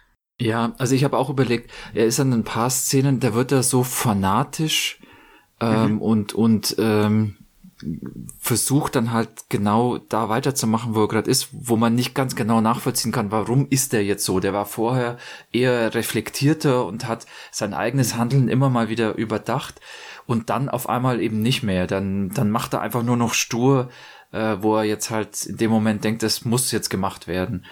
Er hat auch dann den Konflikt mit Naomi und die geht, geht da auch ein bisschen auseinander mit dem. Das, das bringt vielleicht schon was, dass man halt sieht, das läuft dann nicht immer smooth und, und, und äh, die machen halt auch mal Scheiße und so. Aber warum das so ist, fand ich auch komisch in den einzelnen Szenen, weil es halt nicht so ganz zu seinem Charakter passt. Aber wie du es gesagt hast, dadurch, dass sich das wieder, wieder einfängt und er halt auch ähm, eben hinterher quasi merkt, dass er da falsch gehandelt hat, ähm, denke ich, ist es okay gewesen. Es hätte vielleicht ein paar kleine Szenen einfach gebraucht, die seinen Sinnwandel da ein bisschen mehr unterstrichen hätten, eben warum er jetzt so fanatisch wird. Ja. Und ich kann mir das auch denken, weil eben er hat das Ganze auf Eros ja mitgekriegt, was da gemacht worden ist und er wollte einfach dieses Protomolekül zerstören. Und äh, ich kann es dann nachvollziehen, aber eben so mit einer kleinen Eselsbrücke für mich selbst. Ja. Was ich noch, ähm, vielleicht noch ein bisschen drumrum um die Produktion, ich habe so nebenbei so ein bisschen was gesehen äh, über die äh, äh, Special Effects von dem von der Serie jetzt und über die Leute, die der die Ausstattung gemacht haben. Ähm, die haben sich schon wirklich extrem viel Mühe gegeben und sehr, sehr viele Details da auch eingearbeitet. Ähm, ich meine, ich denke, das ist bei so einer heutigen Produktion, die halt einfach so einen hohen Maßstab hat, nichts Außergewöhnliches, wo man jetzt sagen kann, ja, die haben Fernsehen neu erfunden oder sowas. Glaube ich nicht. Aber man sieht schon auch, dass da eben wirklich auch Leute dran arbeiten, die Spaß an der Sache haben, die, die eben diese, diese Details quasi erfinden und ich weiß nicht, ob du dich erinnern kannst, es gab immer mal wieder so Rückblenden, wo man von diesem Botaniker äh, äh, sieht, wie er mit seiner Tochter zusammen ähm, ist und sie hat da so, ein, so einen Rucksack, der oh ja. so ein mhm. komisches äh, Hologramm, äh, mhm. äh, so ein animiertes Hologramm hat und allein dieser Rucksack, haben sie sich echt viel Gedanken gemacht, wie der denn aussieht und was die Kinder mhm. in der Zeit wohl cool finden könnten und mit diesem Logo und dass es dann als Hologramm erscheint. Und da genau solche Sachen, ähm, denke ich mir halt immer, das ist das, das braucht eben diese Leute, die an der, an so einer Serie mitarbeiten, die solche Ideen damit reinbringen, damit es so, so viel Tiefe bekommt. Ich finde, es waren nicht ganz so viele Kleinigkeiten wie in der ersten Staffel. Da hat man mehr so Sachen gesehen, die man einfach cool fand. So Sachen, die nicht angesprochen werden, aber die Leute einfach haben, in der Hand haben oder diese Handys und so weiter. Ähm, aber es gibt auch Szenen, die mir unglaublich viel Spaß gemacht haben. Äh, zum Beispiel als Alex der Marsianer von der von der Rosinante, ähm, sich versteckt mit dem Raumschiff und einfach auf die anderen wartet. Und da, da ist so eine Szene, da sieht man, wie er sich langweilt. Ja. Und dann Blödsinn macht. Ja. Und dann die, die Schwerelosigkeit ausnutzt, um äh, so eine Art ähm, Cola-Tropfen in der Luft aufzufangen und so. Und das ist auch mit extrem viel Liebe zum Detail und äh, mit, mit richtig überzeugender Physik gemacht. Und also die, die ist einfach super, die Szene. Und äh, die fällt dann halt auch ein bisschen auf, weil sie, weil sie entschleunigt, aber auch total Spaß macht. Ja, es passt ja auch. Es soll ja genau eben zeigen, dass er da jetzt halt warten muss und eigentlich nichts machen kann. Und das mhm. dann so einzubauen, dass er da halt, äh, ja, sich die Zeit vertreibt, ähm, fand ich auch ganz gut, ja. Ähm, ich habe einen Punkt noch. Ähm, kennst du die äh, Mythbusters? Ja, flüchtig. Ja, kennst du, äh, da gibt's eben diese zwei Hosts. Äh, ah, ja, ich weiß, was du meinst. Ich habe ihn gesehen. Ja. Hast, hast ihn gesehen, ja. Also ja, vielleicht, wer es noch nicht gesehen hat, in einem, in einer der Folgen, äh, sagen wir mal, in mindestens einer der Folgen spielt mhm. eben Adam Savage, einer der Hosts von den Mythbusters, eine Nebenrolle und er sagt, glaube ich, aber auch irgendwas, also er hat eine Sprechrolle. Eine kleine ähm, Satz, sagt er. Ja, ja, was, was ja immer in Hollywood einen großen Unterschied macht, ob er eben mhm. nur äh, dasteht oder auch was sagt. Auf alle Fälle, man kann ihn schon ganz gut erkennen. Also wenn man ihn, ihn äh, eben von den Mythbusters kennt oder die, den Menschen Adam Savage eben kennt, dann kann man ihn in der Serie sehr leicht erkennen. Und ich fand's ganz witzig. Also er ist ja Fan von sowas und gerade er hat auch eben dieses, dieses Props-Department und, äh, besucht und äh, hat mit denen natürlich, weil das sein Ding ist, die äh, Raumanzüge begutachtet, die die halt da gebastelt haben und äh, hat dann eben gleich auch eine Rolle bekommen. Also fand ich witzig und äh, stört jetzt auch nicht großartig irgendwie, dass das irgendwie einen aus der Szene rauswirft oder so, aber ich fand's nett. Äh, ich fand's beeindruckend, dass er mal nicht seine, seinen kindlichen Enthusiasmus zeigen konnte, also dass er das unterdrücken musste und eine ernste Rolle spielt. Ja, auch wenn es nur ganz kurz ist. Ja, ja. Oder vielleicht es gab da noch ein Weil es ganz kurz ist, sonst hätte er es vielleicht ja. nicht durchgehalten. Ja, es, es gab da noch ein paar Charakterentwicklungen, die mir ziemlich viel Spaß gemacht haben. Zum Beispiel Naomi, ähm, die Beziehung, die sie eingeht mit einem der anderen Charaktere. Das war was, das das war richtig super gelöst. Vor allem, wie die äh, Teammitglieder drauf reagieren. Das war auch wieder so eine richtig witzige Szene. Und Amos hat mir auch relativ gut gefallen, weil er macht ja da einen Charakterwandel durch, der mehr oder weniger ähm, gewollt ist. Es wird nicht richtig gezeigt, aber man kann sich denken, was passiert. Und äh, Amos hat ja auch so eine Art, naja, mehr oder weniger Kumpelbeziehung mit Alex. Und äh, die beiden ähm, interagieren recht gut miteinander, weil äh, Alex merkt halt auch, dass da was nicht stimmt, dass er sich nicht normal verhält und so.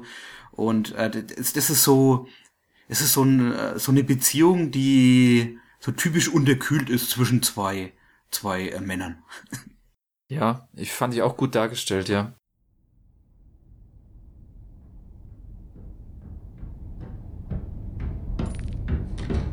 Seriously.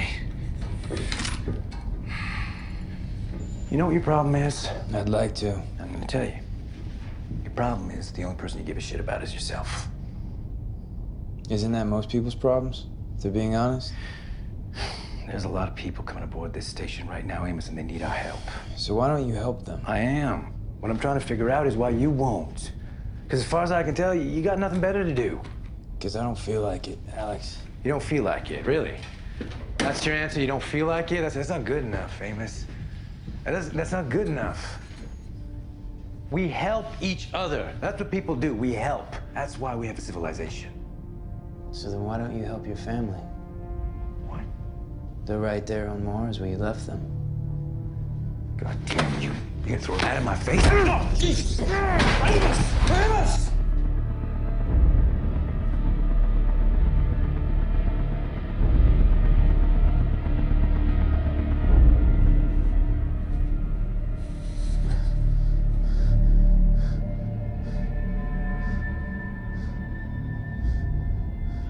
Fight you, Alex. Please don't make me. Because if we do, who's going to fly the ship?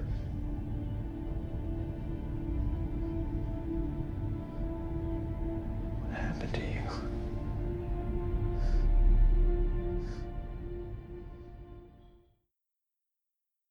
Also insgesamt muss ich sagen, hat mir die zweite Staffel sogar noch mehr Spaß gemacht als die erste. Und äh, wer es noch gar nicht gesehen hat, auf jeden Fall reingucken und auf jeden Fall sich alles angucken.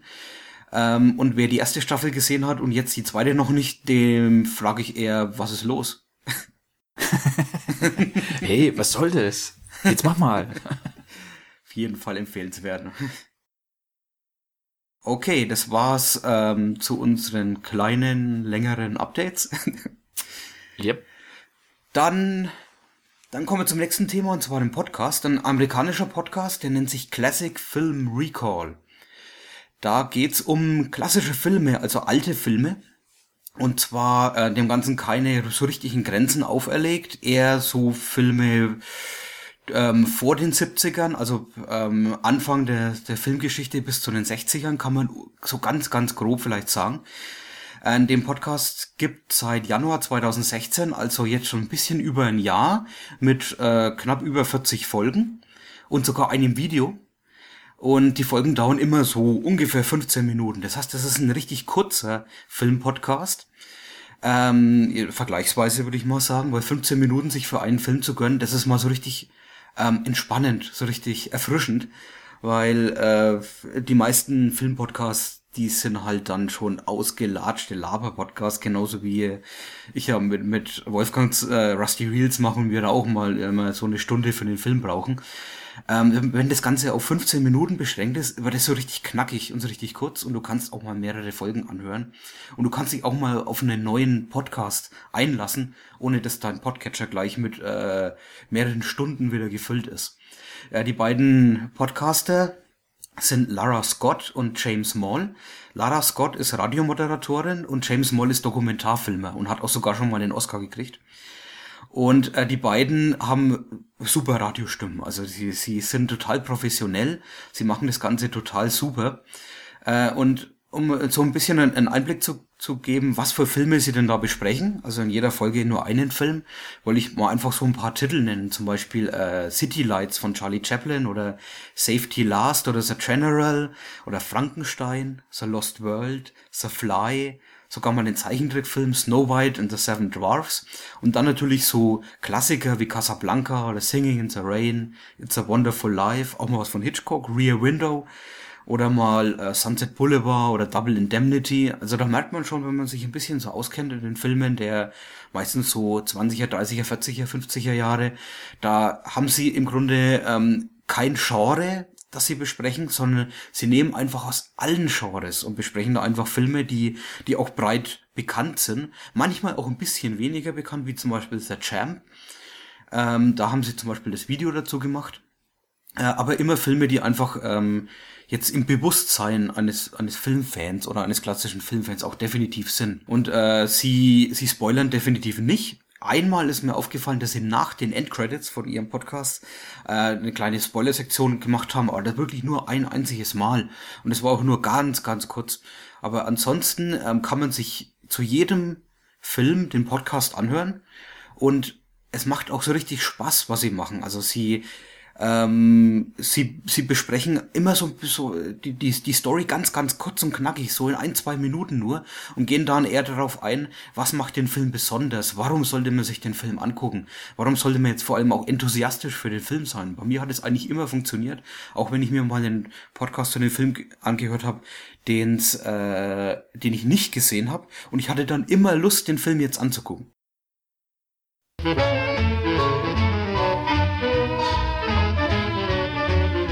Welcome to Classic Movie Recall. I'm Lara Scott here with James Moll. Say hi, James. Hi, James. And today we're talking about His Girl Friday from nineteen forty. Okay, so this film is a great example of the battle of the sexes screwball comedies that were so popular in the nineteen thirties and nineteen forties. Cary Grant plays a newspaper editor whose ex-wife, played by Rosalind Russell, had been one of his top reporters, but now she wants to marry an insurance salesman and settle down in the suburbs. I love that. Ultimately, Rosalind Russell needs to choose between a life in the burbs with an insurance salesman versus the fast-paced life of a reporter and, of course, Cary Grant. And I'm not going to tell you what happens, but you might be able to guess. Yeah. Should she choose the insurance salesman, who's well played by Ralph Bellamy, or bad boy editor Cary Grant? Hmm. Tough choice. Uh, but yeah, James, you're right when you say they're fast talking. I thought that I talked fast, especially after coffee. They say that most people speak at about one hundred, one hundred fifty words per minute, but the rapid fire exchanges in this film, they actually clock them at two hundred forty words per minute. Mm-hmm. two hundred forty words per minute. And that, yeah, which is pretty typical of screwball mm-hmm. comedies back then. And some other genres too, I guess, like gangster films. Yeah, like you know how, exactly. um, but Cary Grant in this movie, it, he's great. He makes it look so effortless, and it's not. It's not easy to to do that kind of rapid fire dialogue, and not just on the actors, but from the scripting to the technical challenges. Yeah, they actually had to use multiple microphones, right, to capture all yes. the dialogue. Yes, the script mm-hmm. called for overlapping dialogue, so you've got a lot of people talking over each other and moving through opposite sides of the set, so they had to set up two microphones in order to record more than one actor at the same time. Yeah, director Howard Hawks said that he just noticed that people talk all over each other in everyday life, especially people That's that talk crazy fast, that people right? would talk over I, other people. Can you imagine they would just talk over each other like that? I mean, how would you capture that, that kind really of dialogue? It would be just okay. crazy like that. Like, what do you do? Why is it not as funny when we do it? That's when Cary Grant and Rosalind Russell do it. Also, wie du es beschrieben hast, würde ich es ja eher auch mir vorstellen für aktuelle Filme. Also, dass sie praktisch eben, weil sie Spoilers vermeiden und weil sie halt versuchen, das nur kurz anzusprechen und nicht episch bis ins Kleinste zu zerlegen, könnte ich mir es ja eher für neue Filme vorstellen. Kann man das so vergleichen, dass sie sagen, die präsentieren diese Klassiker oder alten Filme so, wie wenn das jetzt neue Filme wären, die im Kino kommen? Oder gehen sie dann schon doch auf die... wie soll ich es jetzt mal sagen, die historische Bedeutung auch ein? Doch, schon, auf jeden Fall. Ich meine, sie, sp- sie sprechen über die Regisseure, die Schauspieler und so weiter, auch mal über Set-Design und oder was der Film für die Zeit bedeutet hat. Also schon im, im historischen Kontext, das auf jeden Fall. Und das macht das Ganze natürlich noch interessanter, weil das ist ja das, was ich auch hören will. Und weshalb ich persönlich auch so ein Fan von solchen alten Filmen bin, weil man da noch, noch wesentlich mehr um den Film herum auch erfahren kann, als bei so einem neuen Film, da, da kennen wir ja die Umstände, in der so ein Film gemacht worden ist, aber bei so alten Filmen ist natürlich auch interessant, ähm, dass ein anderer Kontext ist, in dem der Film entstanden ist. The other thing about having more than one microphone was that in addition to the speed of the conversation and the overlapping lines, the director, as you mentioned, Howard Hawks, he wanted to give the actors the freedom to improvise. So it was tough not only for the audio mixer, who had to use a second boom to cover a lot of the set, but also on the cinematographer, the camera operators who didn't always know where or when the actors were going to move. Mm-hmm. I mean, think about how early it was in sound yeah. films, too. The film went over schedule by seven days, apparently, because they say it was because of the technical challenges involved with shooting the overlapping dialogue and all the improv. And today, it would not be that big of an issue with the technology we have. But that was nineteen thirty-nine. Yeah, late nineteen thirty-nine. Well, let's transport ourselves back to the late thirties to hear an example of all that fast-paced dialogue. This is a scene with Rosalind Russell, Cary Grant, and Ralph Bellamy. Come on, Hilda, you're coming with me right oh, now. Give me just something. a second, can't you? Don't you see this is the biggest thing in my keep life? Quiet, I see. I'll keep. I'm like something in the icebox, aren't I? Yeah. You just don't love me. Oh, now that isn't oh. true. Just because you won't listen, you say I don't uh, love you. Now you know that isn't the point at all. Oh, what else the point is that you never intended to be decent and live like a human being. What's that? All right, all right. Oh, if that's the way you want to think. I jumping. See I'm trying now. to concentrate. You're just like him and all the rest. Sure, sure, that's what I am. Uh, es sind größtenteils oder fast ausschließlich, glaube ich, sogar amerikanische Filme, fast ausschließlich Hollywood-Filme, keine B-Movies oder nur ganz selten. Bei Frankenstein kann man sich ein bisschen drüber streiten, aber es sind alles Filme, die auf jeden Fall nicht in, in eine B-Kategorie bei uns jetzt fallen würden. Ähm, und ja, sie können das Gleiche auch für einen neuen Film machen, klar, aber ich meine, das ist halt die Prämisse jetzt äh, mit klassischen Filmen, und ich fand es auch faszinierend, weil es so wenig Podcasts über klassischen Film gibt. Und vor allem so wenig Podcasts über klassischen Film, die gut gemacht sind. Wenn man so ein bisschen seine Fühler ausstreckt, da gibt's schon richtige Kröten in der Podcast-Welt. Da, da schaltet man auch nach einer halben Episode dann aus, weil man sich nicht mehr ertragen kann. Und es sind, es sind halt hier professionelle äh, Podcaster, naja, zumindest mal Radiomoderatoren, und äh, es ist alles super gemacht. Vom Stil her, und es ist es ist gar nichts dabei, das mich irgendwie jetzt vom Niveau her irgendwie, äh, wo ich anecken würde, weder in die eine noch in die andere Richtung. Ähm, und äh, sie haben übrigens auch immer, oder meistens einen dritten Gast. Eigentlich würde man sagen, in neunundneunzig Prozent der Fälle schon fast haben sie ähm, einen äh, Audience of One. Das ist dann einer, der komischerweise nicht gleich am Anfang mit vorgestellt wird, sondern dann eben nach der Hälfte der Folge so mit dazugeholt wird. Der sitzt dann im Hintergrund erstmal rum und ist still. Und es ist meistens ein Bekannter von den beiden, jemand, der auch irgendwas mit Filmen zu tun hat. Also ob er jetzt ähm, Regisseur anderer Filme ist oder ähm, äh, Designer ist oder Kostümdesigner oder sonst irgendwas. Auf jeden Fall ist es immer irgendjemand, der noch um, so einen anderen Blickwinkel so auch mit drauf werfen kann und dann noch ein paar coole Infos einfach dann noch mit dazu streuen kann. Es ist aber niemals jemand, den ich vorher gekannt habe. Also es sind keine Leute, die die so, die man kennt einfach. Auch jetzt keine Leute, die was äh, mit den Filmen irgendwie zu tun haben oder? Nicht direkt, nicht direkt. Okay. Ähm, und dann... Also Also sie sie sagen dann auch ihre Meinung zu dem Film und so, wie sie ihn finden oder den, den Kontext und so weiter. Aber dann ganz am Schluss beim Rating, da wird die Audience of One mal wieder unterschlagen dann.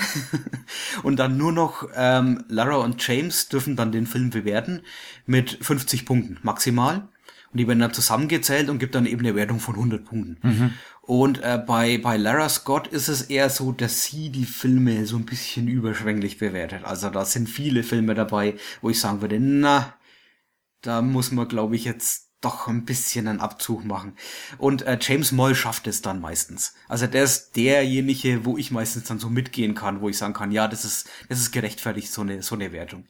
Aber ich meine, in dem Fall ist die Wertung eigentlich relativ überflüssig und sie gibt dem ganzen Podcast auch nicht einen Mehrwert, weil äh, der Mehrwert, den wir hat, ist einfach, dass du in, in, in erster Linie enthusiastisch an vielleicht einen Film rangehst, den du nicht so auf dem Radar hattest oder wo du dir gedacht hast, ah, den muss ich vielleicht nicht unbedingt gucken. Also sie, sie schaffen es da echt, Interesse zu wecken. Und auf der anderen Seite noch ein bisschen so zusätzliche Hintergrundinfos dann einfach noch, noch mal so zugeworfen zu kriegen. Also mir hat, macht der Podcast immer total Spaß. Jetzt ist es leider ein bisschen still drum geworden. In dem Jahr zwanzig siebzehn kamen nicht so viel Folgen. Ich glaube, der schläft gerade ein bisschen ein. Aber man kann natürlich das, die, die über vierzig Folgen vom letzten Jahr locker alle hören, egal wann man sie hört. Das ist ein zeitloser Podcast und das ist auch wieder ein Mehrgewinn. Du kannst den auch in zwanzig Jahren noch hören. Dann sind die Filme halt noch älter. Aber das macht dann ja keinen Unterschied mehr. Nee, das, das ist ja genau der gleiche Film deswegen. Ja, genau. Also eine Empfehlung von mir, auf jeden Fall mal reinhören, vielleicht mal einfach zu einem Film, den man sowieso schon gesehen hat, um mal zu zu checken, ist das jetzt was für einen, äh, beschreiben die das auch so, dass man selber mitgehen kann, oder einfach mal zu einem Film, den man sich auch vorstellen kann, ah, das das ist noch einer, der fehlt mir auf der Liste, zum Beispiel, ah, ich habe noch nie Casablanca gesehen vielleicht, dann höre ich mir den einfach mal an und dann wird man garantiert mitgerissen. Also von mir eine totale Empfehlung. Mhm. Okay, dann muss ich auch mal reinhören. Ich kenne es noch gar nicht, aber bei einer so eindeutigen Empfehlung äh, lohnt es sich vielleicht, das ja mal ein, zwei Folgen mal reinzuhören. Ja, und es gibt immer irgendeinen Film, der einen interessiert. Also kannst du nicht sagen, ja, dass äh, aus der Zeit dich gar keiner interessiert. Da gibt's, ich gibt's mir dann, so viel diverse Sachen. Ja, also, ja, also ich würde mir dann ehrlicherweise gleich mal einen aussuchen, äh, den ich schon kenne, damit ich halt quasi besser bewerten kann, wie die, mhm. wie, wie deren Bewertung mit meiner übereinstimmt. Ähm, das, das fällt mir dann immer am leichtesten, ähm, Filmkritiker ähm, einzuschätzen, wenn ich eben etwas höre, worüber die sprechen, was ich selber schon auch äh, bewerten kann. Ja, sie bewerten natürlich meistens relativ gut, aber das liegt natürlich auch an der Filmauswahl. Ne? Sie werden jetzt nicht einen, einen mittelmäßigen ja. Film aus den dreißigern nehmen, das ist natürlich klar. Ist schon äh, klar. Aber es, es gab auch solche Folgen schon. Also da gab es auch mal welche, wo die Bewertung äh, unter fünfzig war und äh, da muss man halt dann sagen, ähm, es gibt halt Filme, die die kennt man oder sind wichtig für die Filmhistorie, aber sie sind nicht gut. Habe ich bei euch bei Rusty Reels ja auch schon gehört. Ihr habt ja, euch genau. äh, die ganz großen Klassiker vorgenommen und dann war es ja beide so, ja, okay, schon nett, aber machen wir mal den nächsten. Es gibt bessere, ne? In ja, ja. Gut, dann machen okay. wir auch mal den nächsten. Ähm, wie geht's denn weiter? Es geht weiter mit einer kleinen Serie, die ich geguckt habe, die ich jetzt vielleicht, naja, ein bisschen zwiespältig besprechen muss. Es handelt sich um Bill Nye Saves the World. ist eine Netflix-Serie, die äh, für Binge-Watcher alle dreizehn Folgen komplett ins Netz geworfen worden sind. Und es ist ähm, ja eher so eine Wissenschaftstalkshow, kann man so sagen. So geht ein bisschen so Richtung Star Talk, das ich schon mal vorgestellt habe. Und äh, Bill Nye, um mal ein bisschen Hintergrund vielleicht äh, vorher zu erzählen, Bill Nye hat äh, Mitte der neunziger eine, eine Kinderserie gehabt. Bill Nye ist ein Science Guy in Amerika und war da eben ziemlich bekannt, hat so eine ganze Generation, kann man sagen, geprägt, eher so meine Generation, aber eben die amerikanische äh, Bevölkerung dann eher, ähm, mit mit so einer Serie, die extrem überdreht war, extrem viel ähm, Infos reingepackt hat, aber eben auf kindliche Art und Weise. Er war immer ein bisschen so, naja, so, so hippelig, und die Soundeffekte haben auch alles immer so unterstrichen. Also jedes Mal, wenn er eine Handbewegung gemacht hat, hat es wusch gemacht, so wie in, in einem Cartoon, einfach ständig hat irgendwas boing im Hintergrund gemacht oder so. Also ich habe mir da mal eine Folge angeguckt, ich habe sie nicht ganz durchgehalten, weil das war mir einfach zu überdreht. Das ist, wenn, wenn du hyperaktive Kinder haben möchtest, dann lässt du sie die Serie gucken. Aber äh, durchaus kann ich die Faszination dann schon verstehen, weil in einem gewissen Alter ist man halt anfällig für sowas, und dann ist es vielleicht die Wissenschaft, wenn sie einem so vorgetragen wird, auch äh, natürlich ein Mehrwert dann für für die Erziehung. Äh, wobei ich jetzt sagen muss, dass äh, die die Sendung mit der Maus das immer schon besser gemacht hat, und die ist auch ruhiger irgendwie. Ja, die neue Serie Bill Nye Saves the World. Man merkt ihm schon an, er ist jetzt ein bisschen älter geworden, und er hat versucht, was Ähnliches aufzubauen, aber jetzt eher für Erwachsene. Und äh, zwar mit dem, indem er Themen auch anspricht, die gerade in Amerika jetzt so eine Diskussion sind. Also der Klimawandel, alternative Medizin oder Impfungen oder äh, G M Os, also Genetically Modified Organisms, also Genessen quasi, oder ähm, so Trenddiäten, gibt's eine Folge dazu, es gibt eine Folge zu künstlicher Intelligenz, es gibt eine Folge zu Computerspielen und den Spielern, und dass die eben auch Nachteile haben können, zum Beispiel soziale Entfremdung oder so, oder eine Folge, ähm, die ein bisschen dann auch mehr so in, in Richtung äh, Wissenschaft dann auch wirklich geht, Panspermia zum Beispiel, also das das Leben auf der Erde vielleicht vom Mars eigentlich stammt durch einen Asteroiden, der da gelandet ist bei uns. Ähm, und die dreizehn Folgen haben eben, jeder schreibt sich ein anderes Thema eben dann drauf, und er f- versucht es so ein bisschen zu vermitteln, ähm, indem er ein, ich sag's mal mit Anführungszeichen, Experiment in seinem Labor macht, das kein richtiges Experiment ist, also das ist eher so Knopfhoff Light, würde ich mal sagen.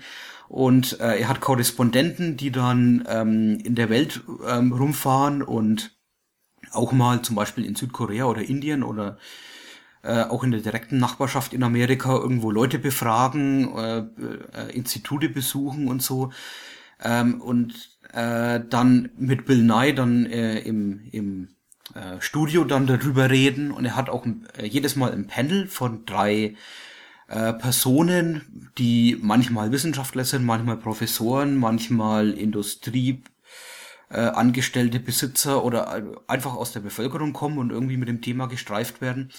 Äh, mit denen diskutiert er ein bisschen, und dann äh, macht er auch so Comedy-Bits zwischenrein, also mal Lieder oder mal einfach so äh, so Stand-up-Comedy sagen, so in der Art. Hi folks, I'm Bill Nye.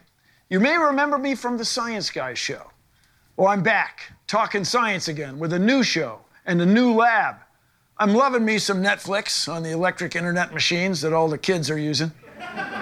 I've got some new friends, a hand-picked team of brilliant correspondents who've traveled the globe to bring us some astonishing stories. As you've probably guessed, we're not really making a kid show. It's for you grown-up kids all over the world. We're going to be talking about important, perhaps even controversial issues from scientific points of view. And we're going to make it a lot of fun along the way. I know, I know. A lot has changed. But one thing hasn't, the process of science, how we know what we know. And there's still so much we don't know. See, for me, curiosity is part of what makes us human. It's what drives us, the joy of discovery. It's the essence of science. Are you with me? Yeah. Yeah. Are you excited? Yeah. Let's get going.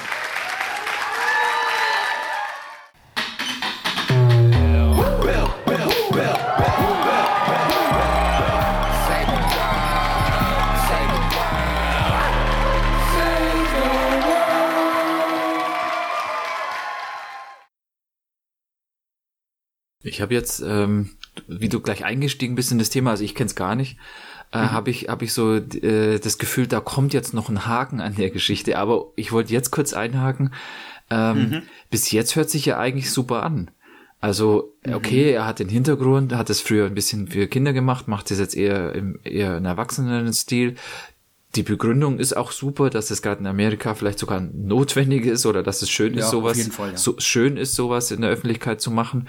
Und auch die Art und Weise, er sucht sich Themen raus, versucht es auch äh, interessant darzustellen, dass es halt auch mal vor Ort passiert oder dass er auch Gäste hat, mit denen diskutiert werden, die dann auch wechseln, so dass man halt vielleicht auch immer ähm, andere Meinungen hört. Das hört sich doch eigentlich super an. Mhm. Ich glaube, ich muss das ja. auch mal anschauen. Ja, okay. Ähm, dann mach dich auf was gefasst. Teile davon sind auch gut gemacht. Teile davon sind jetzt natürlich nicht auf hohem wissenschaftlichen Niveau. Also du musst das natürlich schon auf so eine Wissenschaftskommunikationsart machen. Das heißt auch, dass äh, die die breite Bevölkerung das die die Themen mitkriegt. Aber manche Sachen sind so oberflächlich und das meiste ist einfach so oberflächlich, dass es echt schon wehtut. Also die Korrespondenten hüpfen da irgendwo in der Gegend rum, fragen ein paar Leute und du möchtest immer mehr wissen, aber du kriegst es einfach nicht. Das, das wird dir so richtig vor den Latz geknallt, das war's dann. Und am schlimmsten merkst du das bei dem Panel von drei Leuten. Ich meine, da sitzt Bill Nye mit den dreien, das sind, sind zu viert. Und sie, wenn du, wenn du vier Leute am Tisch sitzen hast, dann kannst du das nicht in fünf Minuten abhandeln. Okay, manchmal dauert es vielleicht auch zehn Minuten, ich glaube nicht mal so lange. Also ich glaube so sieben Minuten oder so nimmt er sich Zeit fürs Panel, so gefühlt. Und das ist keine Zeit, dass man wirklich eine Diskussion anfangen kann, dass jeder seinen Standpunkt bringt und dass das irgendwie irgendwo hinführt. Da kann jeder nur kurz seine Phrasen bringen und das war's dann. Und man merkt vor allem auch bei diesem Panel, dass es ähm, heftig geschnitten ist, weil äh, ja, wenn man so ein Auge dafür hat, wie die Sätze ineinander übergehen und so und wie die Kamera mit, mit den Leuten spielt und so und wie Leute versuchen zu Wort zu kommen, dann merkt man, es ist hier irgendwie aus einer zwanzig-minütigen Unterhaltung, haben sie nur die Schnipsel rausgenommen, die man jetzt Zeit hat, in dieser unter einer halben Stunde Folge irgendwie reinzuquetschen. Es ist zu viel reingequetscht und es ist zu viel Blödsinn reingequetscht. Und es ist zu oberflächlich alles. Diese ganzen Comedy-Bits zum Beispiel, die kannst du komplett vergessen. Das ist unglaublich peinliches Zeug dabei. Da gibt's zwei Songs, die, oh, also echt... Warum das Publikum noch klatscht, kann ich echt nicht verstehen. Also das das kannst du total in die Tonne treten in dem Moment. Und dann gibt's halt, also die Serie hat ihre Höhepunkte dann, wenn Bill Nye einen ernsten Ton anschlägt und den Monolog führt. Dann funktioniert's auch. Und wenn er nicht, was Bill Nye leider auch oft macht, ähm, dann plötzlich mitten im Satz vollkommen dramatisch was sagt. So wie ich jetzt gerade. Das ist halt peinlich dann. Vor allem bei jemandem über sechzig ist es peinlich. Das fand ich bei Bill Nye immer schon peinlich, als er damals seine Auftritte bei Star Talk hatte und ist auch immer noch bei Star Talk ab und zu im Podcast und so. Ähm, ich finde den anstrengend, mir anzuhören. You know, you know what? I need a minute, okay? Tell him how you really feel, Bill. I am from the United States. I went to engineering school in the U S I, I got a license in engineering in the U S I worked for real companies in the U S, not just in television, as an engineer, okay? And I expect the United States to be the world leader in addressing a problem like climate change. But is the United States the world leader? No. Why? Why? Because the deniers, the climate change deniers have been so successful. These people have managed to get across the idea that somehow scientific uncertainty, plus or minus two or three percent, is the same as plus or minus one hundred percent. Doubt about the whole thing. That's, it's just wrong, and it's holding everybody back. The one thing the United States exports, for better or for worse, is its culture. If we were exporting the culture of climate change, serious business, we're going to get to work on this, we're going to have renewable energy, we're going to have clean water for everyone and access to electronic information for everyone in the world, then we'd be getting it done. Now listen, don't tell me, don't come running to me about how we can't do it. My parents, both of them, were in World War Two. They did not choose to be. You know what I want to do when I'm in my mid-twenties? I want to be part of the greatest generation. No! They just showed up. They had a worldwide problem. They solved it in, pick a number, five years. So we can do this, people. Let's get to work.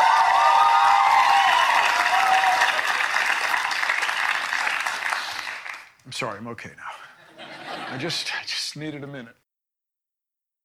Und irgendwie ist diese ganze Serie, naja, für mich war es seichte Unterhaltung nebenbei. Deswegen habe ich sie auch nur aushalten können. Ich habe sie dann zum Frühstück bisschen so nebenbei zum Kaffee angeguckt. Aber jetzt mich richtig drauf konzentrieren kann ich nicht, weil da, da reiße ich mir die Haare raus, wenn ich mir die ganze Zeit denke, jetzt mach doch mal was Vernünftiges drauf, draus. Aber hm, es, es ist halt einfach oberflächlich, so muss ich es halt einfach sagen. Also es ist nicht wirklich eine Empfehlung. Ähm, man, man kann sich vielleicht die erste Folge mal angucken, die ist nicht ganz so peinlich, äh, über den Klimawandel und sich für sich selbst dann entscheiden, möchte man jetzt eine Serie gucken, die genau auf dem Niveau weitergeht oder nicht. Mhm. Ja, schade. Jetzt hatte ich schon Lust drauf, aber jetzt dann doch wieder nicht. Ja, ja, es ist einfach die Art und Weise, wie es vorgetragen ist, ist nicht richtig. Und ist irgendwie, also er versucht schon diplomatisch auch das Ganze rüberzubringen und jetzt nicht sofort zu sagen, ja, ähm, Leute, die alternative Medizin toll finden, sind sowieso Schwachmaten, äh, sondern er versucht das Ganze halt auch zu verstehen. Aber mh, da fehlt einfach so viel bei der, bei dem Ganzen. Und es, es fehlt eine, äh, irgendwie eine vernünftige Herangehensweise an sowas. Also das ist jetzt M T V-Niveau. Und das ist, das ist schon, hm. Vielleicht Kein, hätte, hätte die B B C mit ihm was produzieren sollen. Ähm, kann ja sein, dass das dann ein bisschen gehaltvoller. Nee, nee, da sollen sie mal lieber bei Brian Cox bleiben, der, der ist da wesentlich sympathischer. Also mir ist Bill Nye immer noch irgendwie sympathisch, deswegen habe ich es auch geschafft, wirklich mir die dreizehn Folgen anzugucken, ohne zu verzweifeln. Aber das war auch der einzige Grund, muss ich irgendwie sagen. Ähm, Auf der anderen Seite muss man sagen, äh, weil du es jetzt auch schon auch unterstrichen hast, ist irgendwie ist es auch notwendig, so eine Serie in Amerika zu haben. In Deutschland jetzt nicht. Für, für deutsches Fernsehen wäre es so richtig, ja, pack's in R T L, passt schon. Für amerikanisches Fernsehen ist es vielleicht genau auf dem richtigen Niveau, auch wenn es weh tut. Da fällt mir was ein. Ähm, kann man das vergleichen mit sowas wie äh, Galileo, was ist auf Pro sieben? Ich denke, das gibt's ja immer noch. Das ist ein guter Vergleich, ja. Das, was ich von Galileo kenne, war ähnlich peinlich. Ja. Mhm. Vielleicht halt außer, dass die ähm, jetzt niemanden als äh, als Host haben, der irgendwie so einen so einen Hintergrund hat. Ähm, so ein, mhm. so, ja, ich, ich weiß gar nicht, ich bin mir nicht mal sicher, ob es es noch gibt, aber ja, es ist halt einfach irgendwas für die Masse, irgendwelche interessanten Themen, äh, aber halt äh, nur ganz oberflächlich irgendwie dargestellt. Ja, und ein bisschen peinlich und das Ganze macht's dann, tut, tut halt ein bisschen weh beim Angucken und, ja. Naja. Also es ist nicht wirklich eine Empfehlung von mir. Man kann sich's mal, man kann sich's mal angucken. Ähm, wenn man Wissenschaftler ist, wie ich, tut's noch ein bisschen mehr weh, ist klar, weil man möchte natürlich noch ein bisschen mehr einsteigen. Die Neugier ist da zu dem ganzen Thema. Also gerade wir jetzt über genetisch modifizierte Organismen geredet haben. Da ist mir halt extrem aufgefallen, wie tief man eigentlich einsteigen könnte, auch auf eine Art und Weise, dass noch jeder versteht. Aber naja, es, es ist halt eher so ein Blickpunkt der breiten Bevölkerung auf solche Themen und auch den Blickpunkt dann zu verstehen. Naja. Gehen wir mal lieber zu was, das vielleicht ein bisschen mehr empfehlenswert ist. Du hast ein bisschen YouTube geguckt, Tom. Ja, ein YouTube-Channel Geography Now und da fällt mir gerade ein, beziehungsweise mir fällt's nicht ein. Haben wir schon mal einen YouTube-Channel hier als als Thema behandelt? Ich glaube schon, aber ich könnte mir jetzt nicht erinnern, was das war. Ja, Geek and Sundry, glaube ich. Ah also ja, so allgemein, genau. Ja, mit äh, den Tabletop-Sachen. Ach, und, so. Und wir haben, glaube ich, auch schon mal über Numberphile äh, gesprochen. Ja, ja, ja. Mhm. Okay, also klar. Alter Hut, wir stellen mal wieder einen YouTube-Channel vor. Äh, Geography Now, wie ich schon gesagt habe, von äh, Paul Barbato, beziehungsweise Barbie, wie er sich immer nennt. Ähm, gibt's seit äh, Oktober zweitausendvierzehn, wobei ich eben eigentlich erst kürzlich drauf gestoßen bin. Und es geht um Geografie. Das heißt, in ähm, jedem seiner Folgen ähm, stellt er im Prinzip ein Land vor. Ähm, also zumindest ist es in seiner in seinem Hauptchannel, dass er sich immer Länder vornimmt und über die spricht. Er versucht es so ein bisschen einzuteilen, grob ähm, äh, die geografische Lage, die Landschaft, die Bevölkerung, die politische Situation, äh, vor allem eben mit den Nachbarn außenrum. Das macht er sehr strikt und man kann das auch in den ganzen Folgen, die er das mit, mittlerweile so gemacht hat, immer immer schön nachvollziehen, dass jetzt kommt erst das, dann kommt das, dann kommt das. Ähm, er, er macht das Ganze ähm, alleine, also er steht allein vor der Kamera und präsentiert es so und er versucht es da so ein bisschen peppig zu machen oder er, er schafft es auch, indem er das Ganze also schnell schneidet, das heißt, man sieht ihn nicht einen langen Monolog zu halten, sondern äh, er spricht immer kurze Sequenzen, manchmal nicht mal ganze Sätze und schneidet sich selber dann immer wieder ähm, hin und her.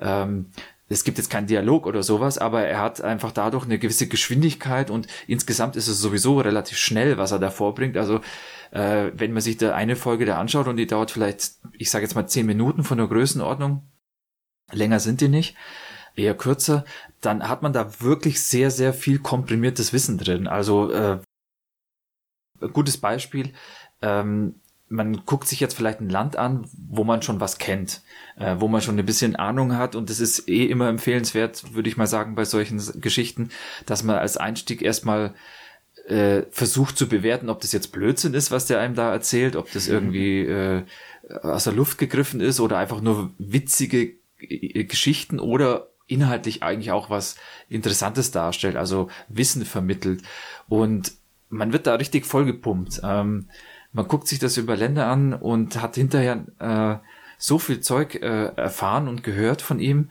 dass es, dass es wirklich erstaunlich ist, wie der das schafft, in der kurzen Zeit das da reinzubringen und er, er macht es auch, es ist nicht langweilig, manchmal vielleicht zu schnell und ein bisschen zu ähm, zu enthusiastisch äh, rübergebracht, aber an manchen Stellen hat er dann auch auch witzige Schnitte, wo ähm, mhm. wo er dann auch and- andere Leute manchmal kurze Rollen mit reinspielen, wo wo wirklich auch zum Teil äh, sogar Slapstick-Szenen mit dabei sind oder Anspielungen, die jetzt aber immer auch was mit dem Land zu tun haben, so dass es nicht einfach platt ist und sein Ding oder so, wo er immer irgendwelche Witze reißt, sondern es passt auch immer re- relativ gut.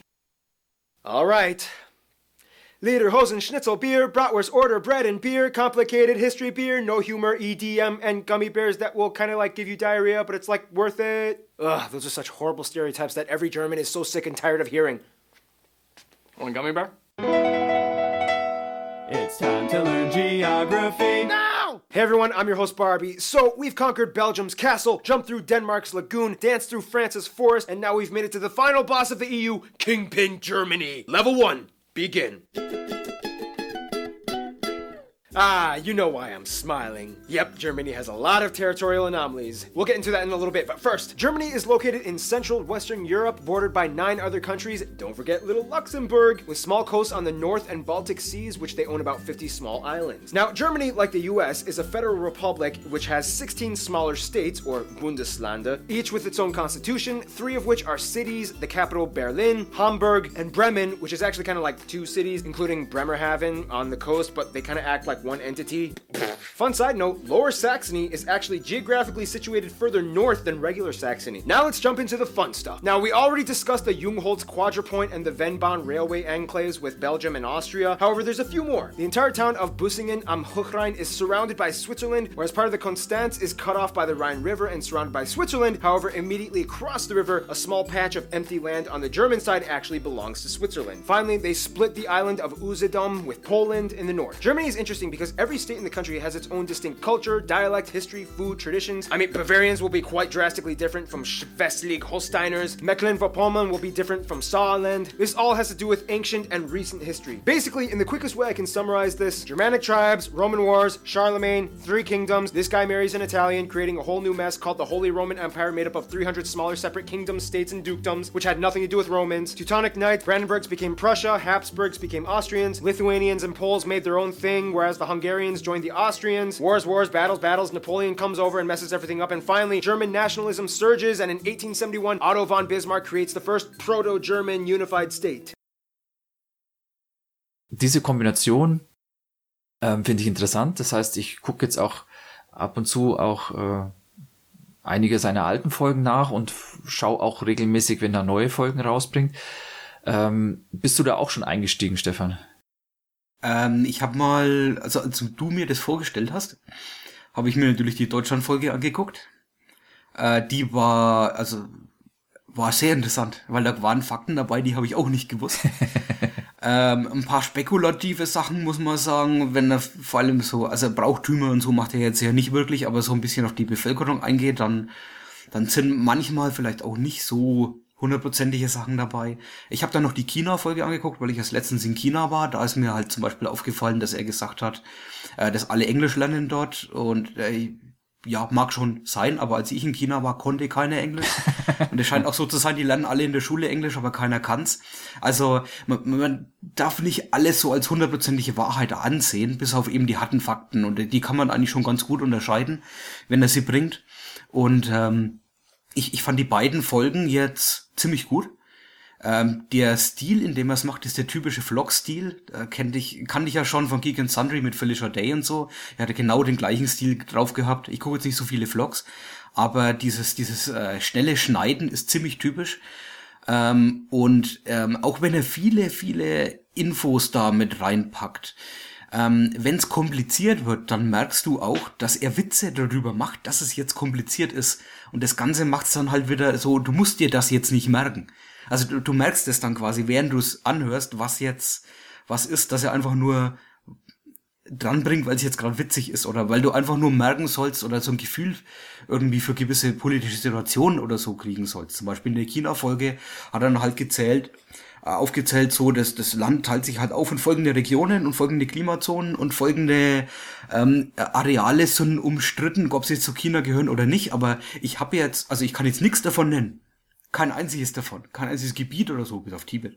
Aber ähm, ich habe jetzt so ein Gefühl dafür, dass es eine komplizierte Lage ist und dass es eben verschiedene Faktoren gibt, die da komplex sind. Und das ist was, das kann er echt super rüberbringen. Genauso wie natürlich sein Enthusiasmus, der der auch, ähm, äh, naja, man kann jetzt nicht enthusiastisch über ein Land sein oder so, also das ist zumindest ein bisschen schwierig, aber ähm, es macht das Ganze zu einem äh, Unterhaltungswert einfach. Was man auch sagen muss, was ähm, er drauf hat, ähm, also er ist U S-Amerikaner, aber er ähm, kann zum Beispiel relativ viele Sprachen. Er ist ähm, selber auch mit, er kennt sich mit, mit verschiedenen Kulturen auch aus und ähm, beschäftigt sich auch mit den Leuten, die in diesen Ländern leben, die er da vorstellt. Jetzt vielleicht nicht jedes Mal, aber oft hat man schon den Eindruck, dass er, dass er dass er das ein bisschen kennt, also dass er mit wenigstens mit Leuten, und da ist vielleicht die Anspielung mit der mit der Folge über Deutschland ganz interessant, ähm, wenn das jemand machen würde und gerade wenn es ein U S-Amerikaner wäre, der jetzt was über Deutschland erzählt, das würde man ziemlich schnell merken, ob er das Land wirklich kennt, ja, oder einfach nur irgendwas darüber erzählt, was jetzt halt irgendwo in einem, in einem Geografiebuch oder auf der Wikipedia-Seite steht zum Beispiel. Mhm. Und da gebe ich ihm schon diese Kompetenz, dass er sich da mit vielen Ländern in der Tiefe auseinandergesetzt hat, dass er, dass er, dass er dann ein bisschen einen Einblick vermitteln kann und gerade eben auch über die Leute was erzählen kann, die dort leben. Er, er macht dann oft ähm, auch ein bisschen Anspielungen, auch Witze eben drüber und ähm, begründet, spielt auch viel mit der Sprache aus den Ländern, ähm, was ich auch ziemlich interessant finde, ähm, wo ich sagen muss, das, das muss man erstmal drauf haben. Also das ist jetzt nichts, wo man einfach so schnell mal ähm, ähm, erzählen kann, sondern da muss man sich, das muss man auch ein bisschen eine gewisse Fähigkeit haben, würde ich sagen. One thing you need to understand is that many of these dialects are completely unintelligible to Mandarin. For example, in Mandarin, you might say, but in Cantonese, you would say, in Mandarin, but in Cantonese, see, they don't sound anything alike. Well, they don't sound like no nothing to me either way, so it don't matter to me. Here, go, go play with this ball.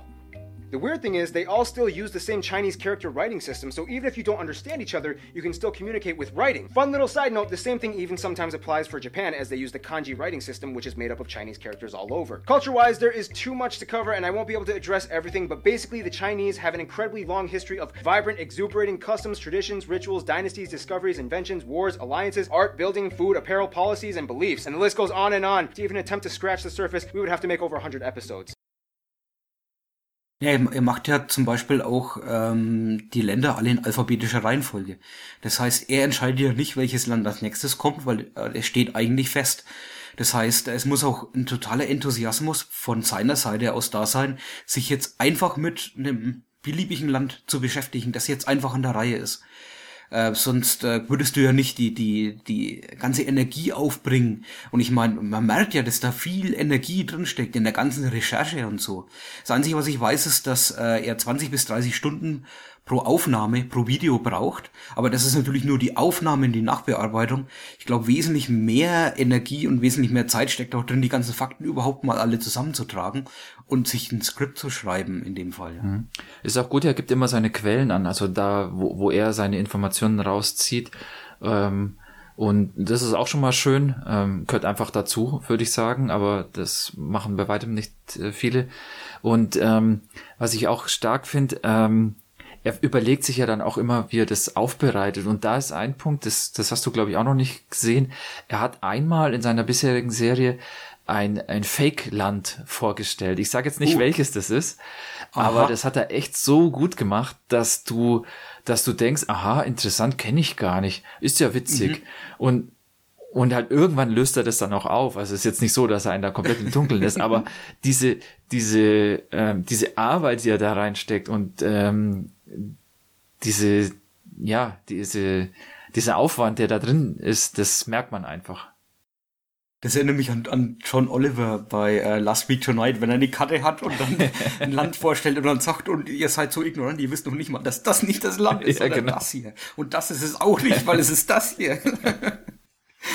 Ja, das ist echt cool. Ja, da muss ich mir echt mal, also ich habe ja noch jetzt äh, etliche Folgen zu gucken. Ich habe jetzt zwei gesehen von, es gibt schon über siebzig äh, Folgen über Länder und bei mittlerweile ist er bei G eigentlich schon fast durch. Mhm. Es kommt dann gleich bald H und dann I und da wir ja nach Island fahren, das Jahr noch, äh, war das besonders interessant, wenn er dann bei Island ankommt. Ich hoffe, der schafft es noch bis dahin. Ja, ähm, habe ich auch schon gesucht, bis ich dann gecheckt habe, ja, so weit ist er noch gar nicht.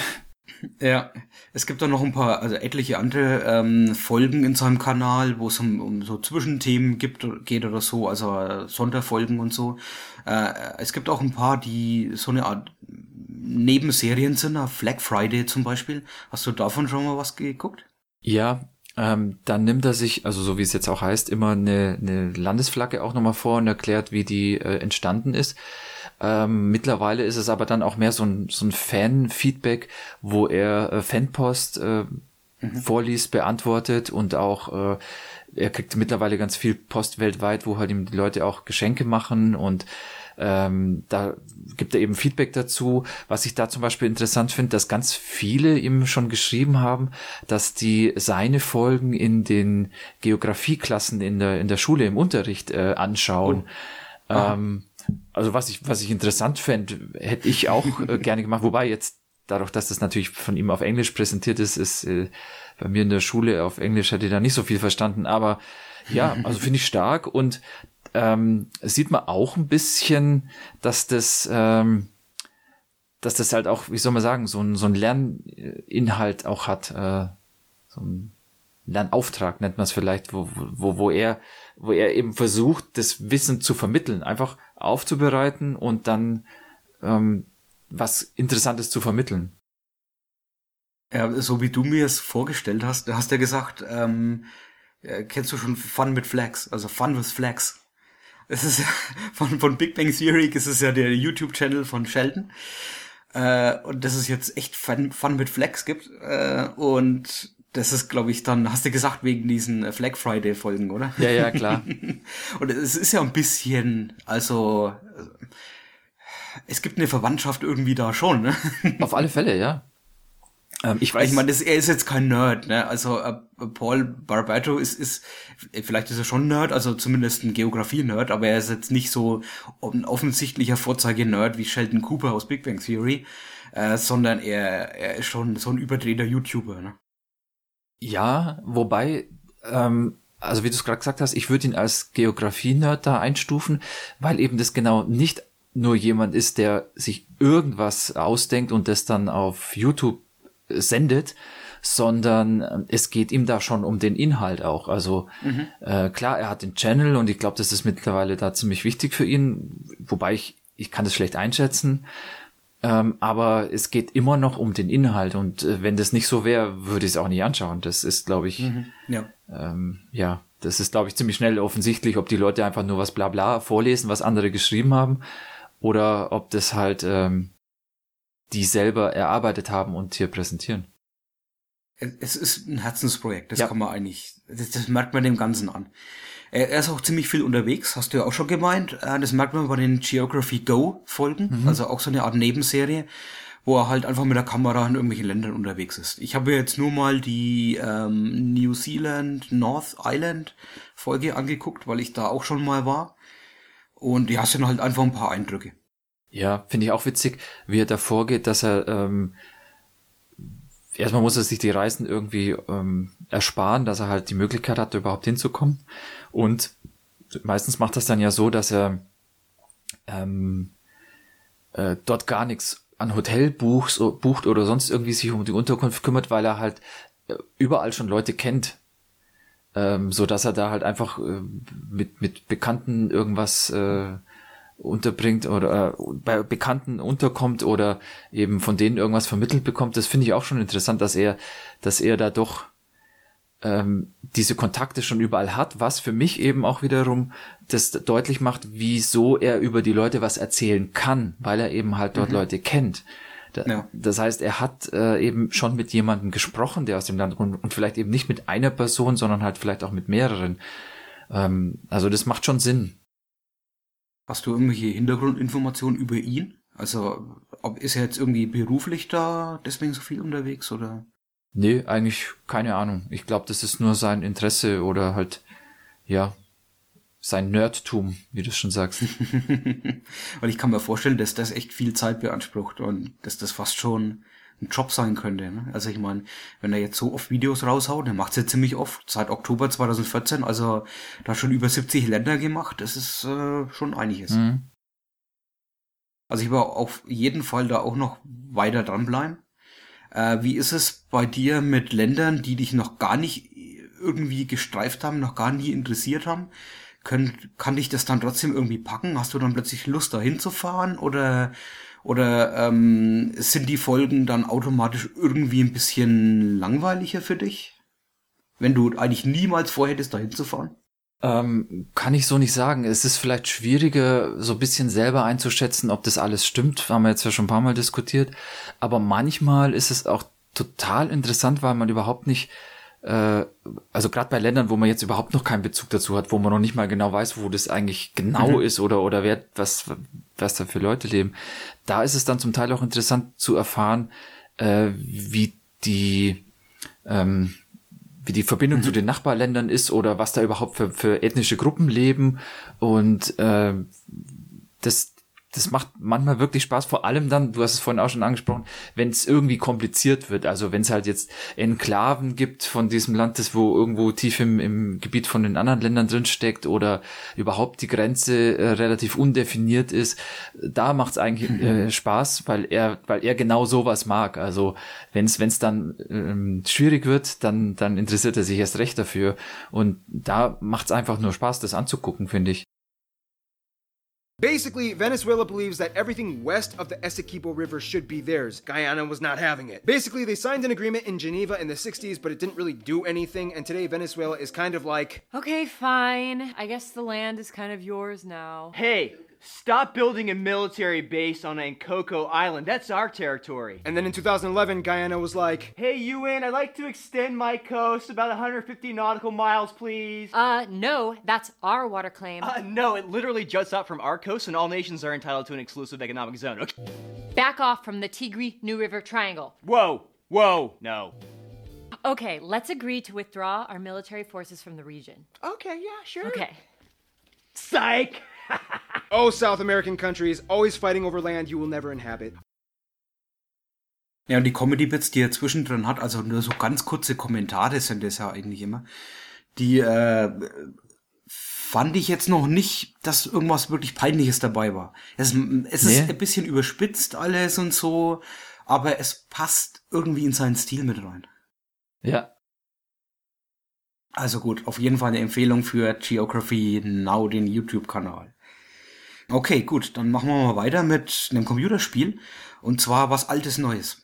Äh, Thimbleweed Park ist äh, mittlerweile draußen. dreißigster März ist es veröffentlicht worden und Thimbleweed Park ist ein Spiel, auf das viele Leute gewartet haben, die Fans von alten Point-and-Click-Adventuren sind. Also Maniac Mansion, Monkey Island und zu Zack McCracken und so weiter. Das sind alle Spiele, die wir ja auch gespielt haben. Ich kann mich sogar erinnern, Tom, in unserer Sonderfolge über die besten Videospiele, die persönlichen Highlights eben, war Monkey Island bei dir auf Platz eins. Das heißt, Point-and-Click sind für dich ja auch, äh, mit dem bist du aufgewachsen, oder? Absolut, ja. Was hast du? Ich habe auch... Ja. Thimbleweed Park äh, äh, ein bisschen mitbekommen von Entwicklung, mhm.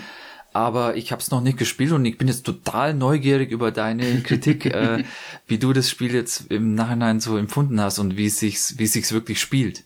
Also, ähm, äh, erstmal so als Hintergrundinfo muss man auf jeden Fall wissen, dass Ron Gilbert und Gary Winnick, die Originalmacher von Maniac Mansion und Monkey Island, also zwei der Höhepunkte in der Adventure-Geschichte, die haben sich äh, Thimbleweed Park angenommen, also die haben das erfunden, komplett programmiert und so, also die sind die Schöpfer dieses Spiels und es äh, haben dafür auch eine eigene Firma gegründet, Terrible Toybox, und haben das Ganze über Kickstarter finanziert, haben fast über die Hälfte gekriegt. Ähm, ich glaube dreihundertfünfundsiebzigtausend Dollar wollten sie und über sechshunderttausend Dollar haben sie gekriegt. Ähm, und das Spiel ist auch, wenn du es dir anguckst, wie es aussieht, erstmal von der Grafik, und das ist halt das allererste, was natürlich auffällt dabei. Es sieht aus wie die, äh, wie die Point-and-Click-Adventures von damals, denkt man.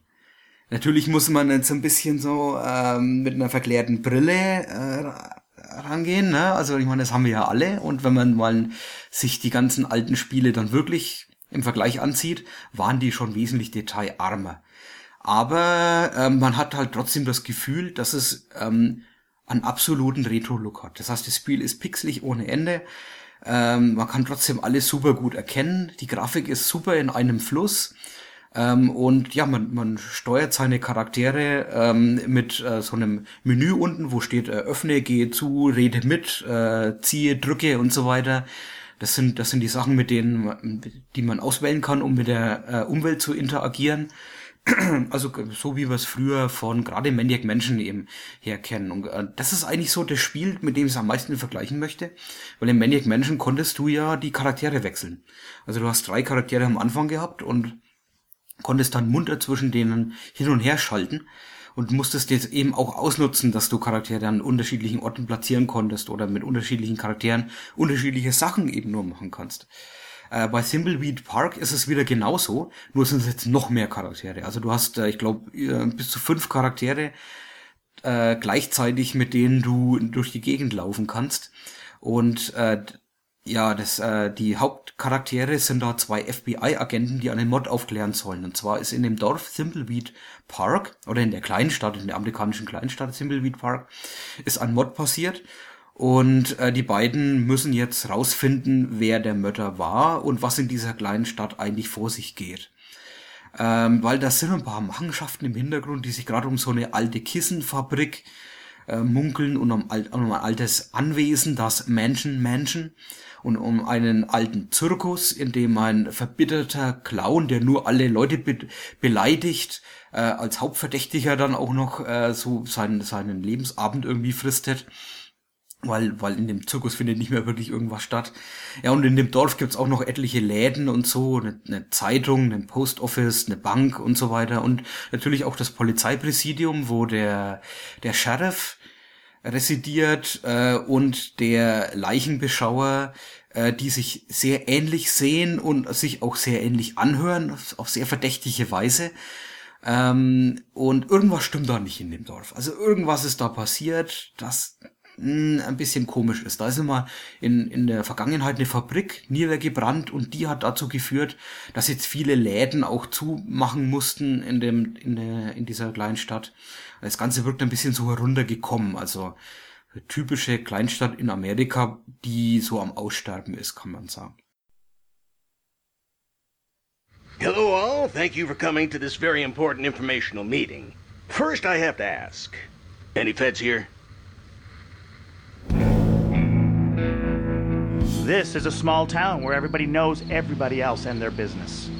When a couple of strangers start snooping around, word travels fast. So tell me again why you're here. I was assigned to the case by the Home Office in Albuquerque. There is no Home Office in Albuquerque. It's neat to know. Earlier this evening, we found a body down by the bridge. I don't remember calling the Federinos.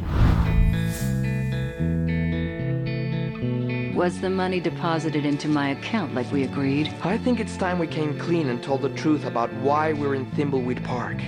You first. What do you know about the Pillow Factory fire? Whoa, now! Are the feds uh, looking into this case? No, he's just curious. He's a Pillow Factory fire buff. He's got a CompuServe chat room and everything. I better get ready to go on stage and insult the crap out of these thimbleweed idiots. I hope your old diner gets hit by a meteor. You old lady! You up the... You. Come on. Uncle Chuck wants me to program his factory computers, but I just want to design games. You are out of my will! You're giving up over ten million dollars! That's twenty million dollars in two thousand seventeen dollars. It's me, Dolores. I'm a ghost. I want to give you a hug and say I'm sorry. I need to stay focused and solve this murder so I can get on with my plan. I need to get into that factory. This is my last chance. I'm not gonna blow it. I owe it to him to find out what happened. I'll never get to finish that delicious sandwich. Holy... This can't be. I thought the playable characters couldn't die in adventure games.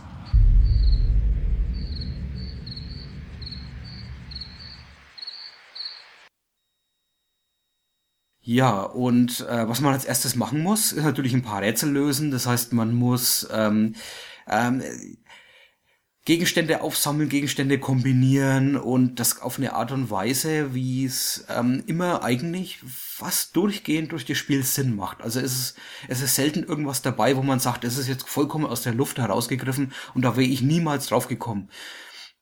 Äh, das ist ja ganz wichtig für so ein äh, Point-and-Click-Adventure, dass man alles nachvollziehen kann. Das Einzige, was ähm, am Anfang einem auffällt, ist, es ist eine wahnsinnig, wahnsinnig große Welt.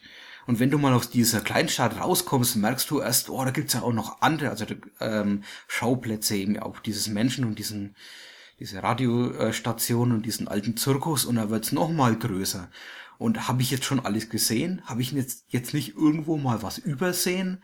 Weil mir ging's dann echt so, dass ich ähm, mal in die Komplettlösung im Internet nachgucken musste. Ich habe den Geduldsfaden nicht mehr, um jede jedes einzelne Ding jetzt für mich selbst zu erarbeiten. Und dann festgestellt hat, hab, ähm, ah ja, in dem einen Raum habe ich den einen Gegenstand übersehen. Wenn ich mir das jetzt selber erarbeitet hätte, hätte ich alle Räume und jeden Screen in diesem Spiel nochmal absuchen müssen, nach dem einen Gegenstand, den ich übersehen habe. Und ehrlich, ich bin zu alt für sowas. Und ich bin erst Mitte dreißig. Fr- früher hättest du es wohl äh, so gemacht, ja. Ich kann mich schon erinnern, da bist du äh, überall, also mehrmals hin, weil du halt äh, nicht weitergekommen bist, ja. Ähm, wie fühlt sich's denn an für dich jetzt? Du hast gesagt, man hat am Anfang den Eindruck, als wäre es so ein altes Spiel, was es aber ja gar nicht, also natürlich ist es das nicht, ist gerade neu rausgekommen und es ist auch anders gemacht, mhm. Aber wie fühlt sich's denn jetzt im Nachhinein an? Ist es, kann es so ein Klassiker werden? Ich glaube, das hat's ein bisschen schwer, weil die Story irgendwie ein bisschen zu normal irgendwie ist. Es geht ja nur um einen Mod in der Kleinstadt. Monkey Island war halt cool wegen Piraten, äh, Maniac Mansion war cool wegen Tentakeln und Außerirdischen und Science-Fiction-Szenario. Äh, Zack McCracken hat das ganze... war ja total abgedreht und hat auch Außerirdische gehabt und so und dreiköpfige Eichhörnchen und oder waren es zweiköpfige? Ich weiß gar nicht mehr. Dreiköpfige, oder? Ja. Auf jeden Fall, ähm, bis man merkt, dass es dass äh, Thimbleweed Park so richtig abdreht und das macht's dann auch noch, ähm, ist das Spiel schon sehr fortgeschritten. Das heißt, ähm, mir war es ein bisschen zu brav am Anfang. Bisschen zu normal. Und das liegt aber einfach nur am Szenario. Und auf, an, naja, ansonsten kann ich halt sagen, ähm, fangen wir mal so an. Ich, ich bin jetzt einer, der, der hat die ganzen Spiele damals auch gespielt, aber ich habe kein einziges von den Spielen jemals durchgespielt. Ich war, glaube ich, ein bisschen zu jung. Ich habe dann immer irgendwo einen Haken gehabt, wo ich nicht weiterkam. Und habe dann Wolfgang meistens zugeguckt, wie er das dann halt mal vielleicht mal durchgespielt hat oder so. Also ich kenne die alle. Ich kann äh, ich kann mich sehr gut erinnern an die ganzen Spiele. Ich kann kenne das Gefühl noch. Aber ich hab, war halt einfach, naja, nicht so der Fan, nicht so der ultimative Fan von, von Point-and-Click-Adventures.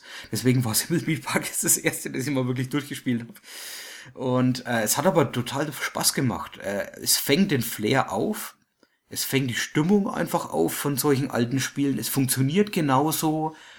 Ähm, es ist eine wahnsinnige Rennerei irgendwann ab einem bestimmten Punkt, die mir ein bisschen so angeeckt ist, äh, weil dann musst du halt mit dem Charakter jetzt dahin, mit dem anderen Charakter, mit dem anderen Charakter wieder dahin rennen und dann merkst du, du hast den falschen oder der, der Charakter hat den falschen Gegenstand, die müssen sich austauschen und so. Und obwohl man abkürzen kann, wenn man die Karte im Inventory hat, und obwohl man auch schneller laufen kann als normal, ist das Ganze einfach heutzutage manchmal ein bisschen langwierig. Muss man sich die Karte gar nicht selber zeichnen? Nee, ähm, ich meine jetzt eher Karte als Abkürzung, wo ich hinrennen kann. Also du, du kannst du kannst zum, ähm, zum Screenende laufen und dann zur Karte kommen. Oder du kannst einfach die Karte im Inventory anklicken und dann direkt zum... zum nächsten Ort wechseln. Aber du musst trotzdem noch manchmal ein bisschen was rennen. War ja eher nur witzig gemeint, ja. Weil man doch früher bei solchen Spielen dann oft angefangen hat, ja, ja, genau. sich äh, Karten äh, zu zeichnen und ähm, ja, das kann man sich heute, glaube ich, nicht mehr so richtig vorstellen. Aber ähm, also klar, das Spiel ist so gemacht, weil es eben ähm, auf diesen Klassikern basiert. Deswegen glaube ich, brauchen wir jetzt nicht drüber sprechen, ähm, ob das irgendwelche Anspielungen gibt oder oh, irgendwelche. Gibt so, so viele, ja, ja, so viele. Eben. Das ist, glaube ich, offensichtlich. Ich würde es eher andersrum formulieren. Wäre es vielleicht oder wäre es überhaupt spielbar für jemanden, der, der diese Anspielungen und diese Klassiker und vielleicht auch sogar dieses Genre von Point-and-Click-Adventuren gar nicht kennt? Oder, oder ist er nach fünf Minuten draußen und sagt, was soll der Dreck? Das ist halt ein bisschen schwer nachzuvollziehen. Ja, ja, naja. Deswegen. Ähm, ich, ich glaube nicht, dass sich das Spiel jemand zeigen wird, der die Spiele von damals nicht kennt. Weil du brauchst den Bezug einfach dafür, um das zu verstehen, um was es sich hier handelt. Weil du machst ja einen grafischen Rückschritt. Und auch den Ist Spiel- ja kein Nachteil, ja. Ja, Spieldesign jetzt vielleicht nicht unbedingt so, weil es, es geht ja darum, dass es witzig ist und dass man kombi- kombinatorische Rätsel macht. Also was macht Sinn, einfach zu, miteinander zu benutzen. Ähm, und das, das ist... glaube ich, zeitlos, aber die die Grafik ist dann, glaube ich, der Punkt, wo die meisten sagen würden, wieso sollte ich das spielen, wenn ich hier mein drei D X Y Spiel habe, das super toll aussieht. Ja, ja, es, wollte ich auch gar nicht als Nachteil auslegen oder deswegen habe ich es angesprochen. Es ist ja eher konsequent, wenn man mhm. sagt, man möchte ein Spiel, das äh, auf diese Klassiker aufsetzt, machen und das dann halt auch konsequent so macht und ich glaube, da sind das die besten Leute, die sowas nochmal auf die Beine stellen können. Ähm, Also sehe ich es auch eher positiver, dass man gesagt hat, dann ja, dann machen wir es aber richtig, so ja, wie das halt damals so war. Ähm, ich habe noch was anderes gelesen. Es gibt äh, verschiedene Spielmodis mhm. ähm, oder wie soll man sagen, Schwierigkeitsgrade, was bei solchen Spielen jetzt schon mal komisch äh, klingt. Ähm, Funktioniert das oder weißt du, was das genau sein soll? Nee, ich hab's, also es gibt zwei und ich habe es natürlich auf dem schwierigsten gespielt, weil das die ganzen Rätsel beinhaltet. Das andere macht irgendwelche Abkürzungen. Da musst du irgendwelche Rätsel nicht lösen, damit es ein bisschen leichter wird. Und äh, ich meine, man bescheißt sich ja selber, ne? Du verkürzt ja das Spiel und äh, nimmst dir ja sp- selber Spielinhalt. Das heißt, ich habe alles gemacht, quasi alles gesehen. Hoffe ich zumindest. Und äh, ja... ich habe nichts gemerkt irgendwie, wo man jetzt hätte ansetzen können mit der Schere. Ähm, es gibt vielleicht ein paar so gescriptete Ereignisse, die man rausnehmen hätte können und die Story hätte immer noch funktioniert. Aber eigentlich ist das Spiel sagen wir mal so, für, für die Leute, die spielen, die wollen das natürlich sowieso in der vollen Version spielen. Also äh, diese gekürzte Version macht für mich jetzt nicht so einen richtigen Sinn, dass man das überhaupt mit drin hat, weil es einfach äh, für die Zielgruppe gar nicht in Frage kommt eigentlich. Okay, ja. Und weil ich die die Grafik ja auch schon angesprochen habe, ähm, ich habe mir mal kurz überlegt, würde ich das Spiel jetzt eigentlich spielen, wenn es eine hochauflösende Grafik hätte? Und ich würde ehrlich gesagt sagen, nein. Das macht das Spiel unin- oder würde das Spiel uninteressanter machen, weil ich finde ja gerade diesen Retro-Pixel acht-Bit-Look ist eine eigene Kunstform schon fast. Und ich meine, kennst ja, ne? Wir tragen das auf den T-Shirts, solche Artworks, wir haben es in der Wohnung hängen und so, wir machen uns Mini-Steckmotive mit solchen Sachen, einfach nur, weil es halt unsere Generation ist und das macht einfach extrem viel davon aus, aber da musst du halt aus der Generation kommen, du musst alle Spiele gespielt haben, wenn du einen Bezug dazu hast. Und äh, ich habe keinen keinen Bezug zu zu der nächsten Generation. Deswegen ist, ist es eigentlich genau perfekt für mich. Nur was mir ein bisschen aufgefallen ist, dass wenn ein Charakter in den Hintergrund läuft, dann äh, wird er nicht pixeliger, sondern die Pixel werden kleiner. Also sie bescheißen da schon ein bisschen. Das geht doch gar nicht. Du bist ja verrückt. Die also Pixel die, können doch nicht kleiner werden. Ja, die, die Pixelgröße von Screen zu Screen und von Charakter zu Charakter und wo er hinläuft und so ändert sich. Das ist jetzt aber, naja, es fällt ab und zu mal auf, aber es, es stößt nicht an. Ja, aber das passt genau zu dem, was du gesagt hast. Es soll ja nur so aussehen ja. wie ein Spiel aus der Zeit. Es ist ja nicht genau ein Spiel genau. aus der Zeit. Und natürlich ist die Technik heute halt anders. Und wenn man das heute machen kann, dann sollte man ja gefälligst auch das ausnutzen. Deswegen kann der Style oder wie es wirkt ja trotzdem so bleiben. Ja, genau. Also vor allem, vor allem um die Spielmechanik, dass manche Sachen einfach eleganter und schneller zu lösen sind. Und äh, auch was, das äh, am Anfang im Spiel ziemlich oft angesprochen wird, dass du nicht sterben kannst. Weil das haben sie sich ja irgendwann mal ausgedacht, um die Dramatik zu erhöhen von solchen Point-and-Click-Adventure, dass man auch mal sterben kann. Aber das macht doch das Spiel nicht besser. Und die machen da so viele Gags am Anfang drum. Und die spüren, führen einen auch in die Irre. Zum Beispiel, wenn man den Kühlschrank aufmacht und da ist, da ist eine Flasche mit Scherben. Und die, die, was macht man als Point-and-Click-Adventure-Spieler? Man nimmt natürlich erstmal alles. Also nimmt man auch die Scherben. Ja, ja. Und da sagt der, der, sagt, der Charakter sagt dir dann auch, ja, also in einem anderen Spiel wäre ich jetzt gestorben. Someone ought to clean up that ketchup spill. Carefully handling broken glass. If this were a Sierra Online graphic adventure, I'd be dead now. But those Mucus Phlegm adventure games treat their players much better. No arbitrary deaths just to extend gameplay. Sure would like to work there. Also das, die Anspielungen sind schon echt klasse und äh, die machen auch das meiste von dem Humor aus. Weil ansonsten hat es hat das äh, Spiel keine so richtigen Lacher, also keine keine Gags, die eine die eine, so eine richtige Pointe haben, die kommen eher aus der Situation raus. Dass es einfach abgedrehte Situationen sind, die irgendwie witzig in sich sind. Oder eben durch solche Anspielungen. Aber man darf jetzt keine Pointen erwarten. Vielleicht eine Frage noch darüber hinaus. Also das heißt, es, es hat viele Anspielungen, es ist witzig, mhm. ähm, es hat diesen Style aus der Zeit. Wie ist es denn insgesamt von der von der Geschichte, also von dem, was man da spielt? Ist es spannend? Also ähm, möchte man da das Rätsel lösen? Möchte man die Handlung sehen? Oder oder lebt es eigentlich mehr davon, dass du sagst, ja, mal gucken, was jetzt noch kommt, weil es halt einfach gerade witzig ist oder weil jetzt gerade dann wird da wieder irgendwas aus irgend so einem Retro-Spiel zitiert und dann kommt hier eine Anspielung. Mhm. Oder hat es auch für sich eine alleinstehende Handlung, die einfach interessant nee, genug ist, um das... das leider eben nicht. Ähm, die die Handlung ist relativ belanglos, was m, auch so vielleicht ein bisschen am Szenario liegt, wie ich ja schon gesagt habe. Es ist eher das Entdecken und äh, das äh, ich ich habe den Gegenstand noch nicht benutzt. F- wofür würde er denn wohl sein? Oder du musst irgendwas machen und du weißt ganz genau, zum Beispiel in der Bank hängt ein Schlüssel. Den musst du haben. Und äh, der Bankangestellte telefoniert die ganze Zeit, weil er Anrufe kriegt. Immer von irgendjemand, der nur reinhechelt oder so. Also so ein so ein äh, Prank-Anrufer. Und äh, ja, da, da irgendwie musst du ja an den Schlüssel kommen, weil den kannst du nicht einfach nehmen. Also musst du da irgendwas machen. Und das ist halt was, wo du mh, vielleicht am Anfang noch nicht weißt, am Anfang noch nicht die Gegenstände dazu hast und dann immer wieder dir in Erinnerung rufst, kann ich damit jetzt vielleicht irgendwie an den Schlüssel rankommen? Das ist dann das Spannende. Also einfach, dass du so Mini-Aufgaben innen drin in dem Spiel löst, die für sich eigentlich vollkommen isoliert sind, aber dann halt einfach, du, du möchtest das einfach wissen, wie wird's gelöst und wie wie komme ich dann da drauf?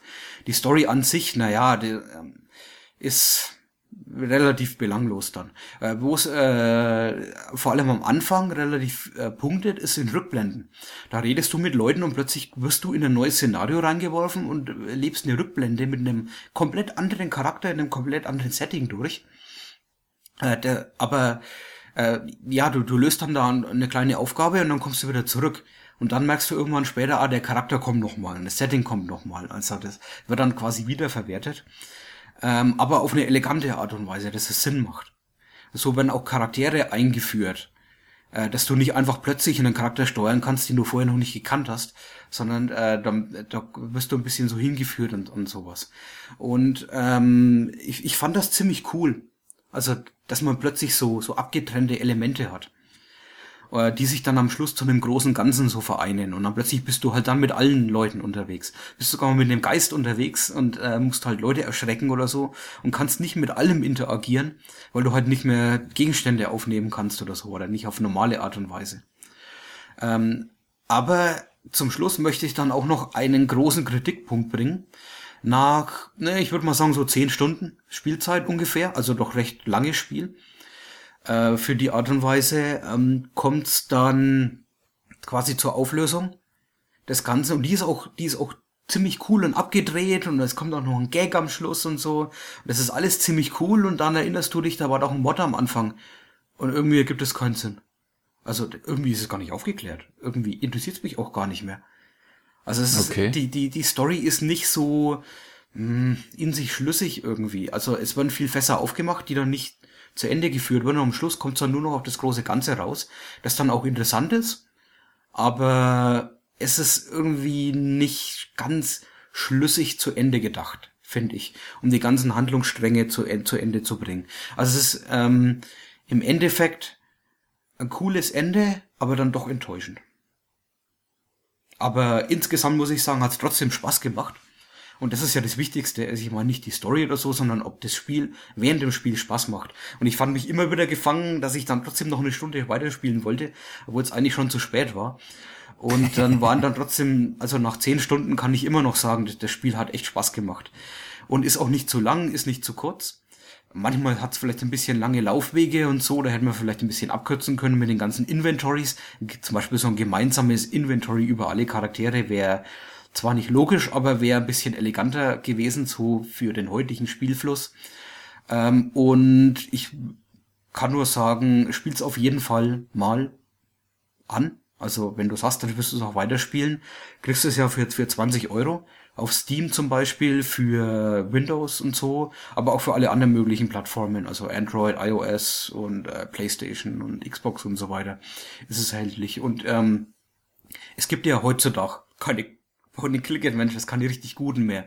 Also für für heutzutage ist es ist es das Beste, was man kriegen kann in der Art. Auf welcher Plattform hast es du gespielt? Ich hab's äh, über Steam gespielt, also Windows. Okay, okay. Ähm, weil gerade jetzt auf dem Tablet könnte ich mir das ganz gut vorstellen. Du durch dieses Point-and-Click-Interaktion passt das ja eigentlich super, auch mit mit einem Touchscreen zu bedienen, nehme ich mal an. Könnte ich mir gut vorstellen. Also Touch, äh, glaube ich, geht's ganz gut. Wobei, ähm, äh, da hätte ich ein Bedenken, und zwar mit der Maus äh, fährst du den Bildschirm ab und siehst dann, mit was du interagieren kannst. Aha. Und es gibt halt viele Gegenstände, auch die sind im Hintergrund oder so, mit denen kannst du nicht interagieren. Und die würdest du natürlich erstmal drauf rumtippen auf dem Touchscreen. Mit der, ja. mit der Maus kannst du ziemlich schnell erfassen, was in dem Raum jetzt wichtig ist für dich, mit, mit, mit was du interagieren kannst. Also das ja, ist ein bisschen ja. schneller, einfach ein bisschen eleganter dann mit der Maus. Okay. Aber es wäre auf alle Fälle was schon spielbar. Ja, ja, definitiv. Ich meine, mhm. äh, so, so wie die so wie die anderen ähm, Spiele der Scum Engine ja auch äh, alle heutzutage noch spielbar sind auf solchen Geräten. Ja. ja. Und äh, zum Schluss vielleicht noch eine kleine Empfehlung für jeden, der die Point-and-Click-Adventures von damals, also Maniac Mansion, Monkey Island und so weiter, nicht kennt. Der sollte nicht mit Thimbleweed Park anfangen. ähm, weil da fehlt der Bezug einfach dazu und man versteht die ganzen Gags alle nicht.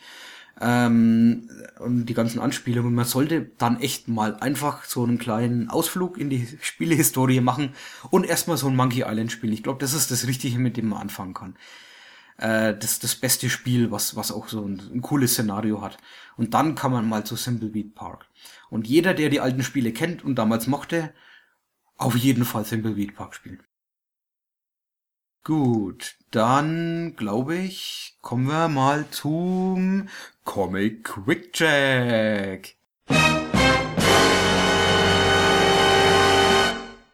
Ja, ich wollte zwei Comics mal kurz vorstellen. Ich äh, werde es in, letz- in, in nächster Zeit ein bisschen kürzer machen, wahrscheinlich den Comic Quick Check, um es mal wirklich ein bisschen quick zu machen. Ich verm- versuche mich zu bemühen, die eigentliche Intention des Quick Checks ein bisschen so aufrechtzuerhalten. Das okay. Wäre ja mal was. Also das, das erste ist das Comic Aldebaran von Leo. Ähm, Aldebaran ist ein schon etwas älteres Comic, ähm, das entstanden ist äh, no, zwischen neunzehnhundertvierundneunzig und achtundneunzig. Äh, es waren fünf Bände, die in Frankreich rausgekommen sind, von dem Brasilianer Leo. Ähm, Aldebaran ist äh, quasi so ein Alpenformat, kann man sagen. Und da geht's um eine andere Welt, und zwar den Planeten Aldebaran, der von den Menschen besiedelt worden ist, und dann ist für hundert Jahre der Kontakt zur Menschheit, zum Planeten Erde abgebrochen. Und die Aldebaraner waren quasi auf sich allein gelassen. Aber der Planet ist relativ freundlich, er hat Luft, die Leute können da ganz normal äh, leben, wie auf der Erde auch. Und es hat so einen, so einen Inselcharakter, das Ganze. Das heißt, die äh, Schauorte, die man sieht, sind eher so am Strand, haben eher so einen Südsee-Charakter. Ähm, äh, wirkt alles so, könnte auf Hawaii spielen quasi. Ne? Und auch die ähm, Flora und Fauna ist relativ äh, friedfertig. Das heißt, es gibt nicht wirklich an Land irgendwelche Raubtiere oder so, bis auf ein größeres Sumpfgebiet. Äh, nur die die Meere sind, sind etwas gefährlicher. Da gibt's ein paar Äh, gefährlichere Fische, ähm, und ja, aber es gibt trotzdem genug Fischer, die sich ihren Lebensunterhalt da verdienen. Und in einem kleinen Dorf kommt es dann zu einer Tragödie. Im Grunde wird das ganze Dorf zerstört, weil irgendwas mit dem Meer plötzlich nicht mehr stimmt. Es geht sogar so weit, dass das Meer fest wird, geleeartig wird. Und ähm, ein Junge oder ein Teenager, kann man sagen, ähm, macht sich dann äh, auf mit äh, einer anderen Familie, die äh, zufälligerweise dann zu dem Zeitpunkt nicht in dem in dem Dorf ist und dann nicht getötet wird, und versuchen zur großen Stadt einfach zu kommen, weil sie mit ihrem Leben sonst nichts weiter anfangen können. Im Grunde war alles in dem Dorf, was sie hatten. Und äh, dann wird sogar noch äh, die diese Gesellschaft aufgespalten, und der Junge ist mit mit einer mit einem Mädchen, das er immer als so als kleine Göre so bezeichnet, unterwegs, die er eigentlich gar nicht mag und die aufmüpfig ist und so. Und äh, naja, wie es halt so ist, ne? Wenn man sechzehn ist und man hat so eine dreizehnjährige im Schlepptau, das ist halt irgendwie nervig. Auf jeden Fall treffen sie mehrere Personen, die dann auch irgendwie äh, Wissenschaftler sind oder mit der Regierung zu tun haben, irgendwas über dieses Meereswesen zu t- wissen, das anscheinend diese Tragödie ausgelöst hat. Ähm, und sie kommen dann auch noch in größere Städte, müssen sich mit der Regierung rumschlagen, die eher so einen diktatorischen oder militärdiktatorischen Charakter hat. Und äh, sind dann auch auf der Flucht, müssen sich im Untergrund durchschlagen und versuchen äh, immer mehr herauszufinden, was es mit diesem mit diesem Wesen dann auch auf sich hat, für die sie ein bisschen so die Bevölkerung dann eigentlich auch sensibilisieren wollen, dass es da noch ein intelligentes Wesen irgendwie gibt. Und so äh, die die Erdbevölkerung, die lange keinen Kontakt mehr hat mit der Erde, kommt dann auch noch eventuell später mit ins Spiel. Im, im Grunde ist das Ganze eher so ein Abenteuerroman als ein Science-Fiction-Roman äh, oder Comic, besser gesagt. Also es geht eher drum, dass, äh, naja, es, es geht eher so um diesen Werdegang dies, dieser beiden Teenager und die Beziehung zwischen den beiden und zu anderen Charakteren und ihr Durchschlagen ähm, in, in dieser fremden Welt, also für uns fremden Welt, äh, und, und in diesen gefährlichen Umgebung dieser, äh, dieser Militärregierung. Ich fand's manchmal ein bisschen zu langwierig. Gerade am Anfang mh, eiern sie doch ein bisschen arg in der Gegend rum, bis die Story so richtig äh, zu, zu Geltung kommt. Und es gibt viele Szenen dann einfach, wo sie rumlungern und einfach nur miteinander reden und zu, nicht zu einer Entscheidung kommen und wollen wir jetzt dahin oder dahin, bis sie sich dann mal entscheiden und so. Das, das war mir alles ein bisschen zu lang. Aber nie so, dass es wirklich den, Boden zu, den Bogen zuartig überspannt hat. Die Charaktere wandeln sich sehr über die Zeit. Am Anfang fand ich noch viel, also vor allem auch die beiden Hauptcharaktere eher so nervig. Am Schluss habe ich sie ein bisschen mehr verstanden, konnte ein bisschen mehr mit denen eingehen. Aber so hundertprozentig warm geworden bin ich mit denen nicht. Und als letzten Kritikpunkt möchte ich vielleicht noch sagen, dass der Grafikstil nicht ganz so meiner ist. Er ist ähm, sehr realistisch und vielleicht manchmal ein bisschen zu eckig. Äh, da hätte ich mir ein bisschen mehr Dynamik irgendwie gewünscht. Und ein bisschen mehr, ein bisschen mehr Schwung einfach in den Zeichnungen. Aber insgesamt muss ich sagen, ist es doch ein, ein ziemlich guter Abenteuerroman, der ein, ein schön bisschen so diese, diese, ja, diese fremde Welt so ein bisschen zeigt und immer wieder Sachen zeigt, die, äh, die auch mal cool anzusehen sind, gerade wenn sie auch in dieser Sumpfgegend unterwegs sind, mit dem Zeppelin unterwegs sind und so. Ähm, ja, also ich bin dem Ganzen schon eher positiv gegenübergestellt halt. Es hat Spaß gemacht beim Lesen. Ich muss dann nur sagen, ähm, also ich, ich werde mir die Nachfolgebände auch mal holen. Die heißen dann nicht mehr Aldebaran, sondern Betelgeuse und Antares, weil ich einfach wissen will, wie es dann noch weitergeht, weil ich fand die Auflösung der Story nicht so richtig zufriedenstellend. Also es wird nicht direkt so richtig erklärt, was ist, was dieses fremdartige Wesen, das zu dieser ersten Tragödie, Tragödie geführt ist, hat äh, jetzt eigentlich ist. Und das hätte ich mir eigentlich gewünscht. Das, das würde mit einem riesen Cliffhanger dann einfach immer noch, also ich habe noch nicht rausgefunden, was ich eigentlich wissen wollte von Anfang an. Also ich habe gerade mal so ein bisschen im Internet nebenher ein paar Bilder geschaut mhm. und ähm, ich bin mir jetzt auch nicht ganz sicher, aus welcher der Serien das ist, ob das aus Aldebaran, Antares oder Betelgeuse ist. Vom ähm, Stil her sind sie alle ziemlich ähnlich. Ja, ähm, aber ich muss sagen, die Bilder sind schon echt fantastisch. Also das sind äh, einfach allein, was da, was man da für, für Lebewesen sieht oder mhm. für Landschaften und auch für, ja, für Szenen. Ähm, ich kann jetzt da wenig über die Geschichte sagen, natürlich, aber die Bilder sind, sind wirklich super. Extrem fantasievolle ähm, Lebewesen und ähm, auch, mir, mir gefallen die Bilder wirklich sehr, sehr gut. Ähm, Ich will jetzt auf alle Fälle, ich hätte auf alle Fälle Lust, da, da ein bisschen mehr zu sehen. Ähm, ist das erste ist ein Sammelband, hast du gesagt. Das heißt, du hast ja. von dem Aldebaran, da sind dann alle Teile drin. Also genau, die, das sind äh, die fünf Bände, fünf, wurden von ja. Epsilon zusammengefasst in der zweihundertsechsundfünfzig Seiten Gesamtausgabe Hardcover ähm, für vierzig Euro. Ist recht happiger Preis, aber es geht eigentlich. Ich meine, dafür, dass man hier einiges kriegt. Es ist auch ein robuster Band, würde ich mal sagen. Vielleicht ein bisschen schlicht gehalten hier vom Cover. Das ist halt einfach nur, es ist ein schönes Bild, aber es ist für ein Cover ein bisschen einfarbig, würde ich sagen. Ähm, aber es zeigt, das Cover zeigt dann auch definitiv, was du gerade gemeint hast, mit den äh, fantasievollen und schön gezeichneten äh, Lebewesen. Nur das Absolut, ist, ja. nur ähm, die meiste Zeit siehst du halt doch äh, Gesichter von Leuten. Ja? Und die sind halt in dem Stil, wie sie gezeichnet sind, nicht mein präferenzierter Stil, wie man Menschengesichter zeichnet. Und okay. die machen halt dann schon neunzig Prozent des Comics aus. Während dann die restlichen zehn Prozent immer wieder total positiv auffallen und dann auch wirklich viel von dem Comic ausmachen. Und ein großer Pluspunkt des Ganzen sind, klar.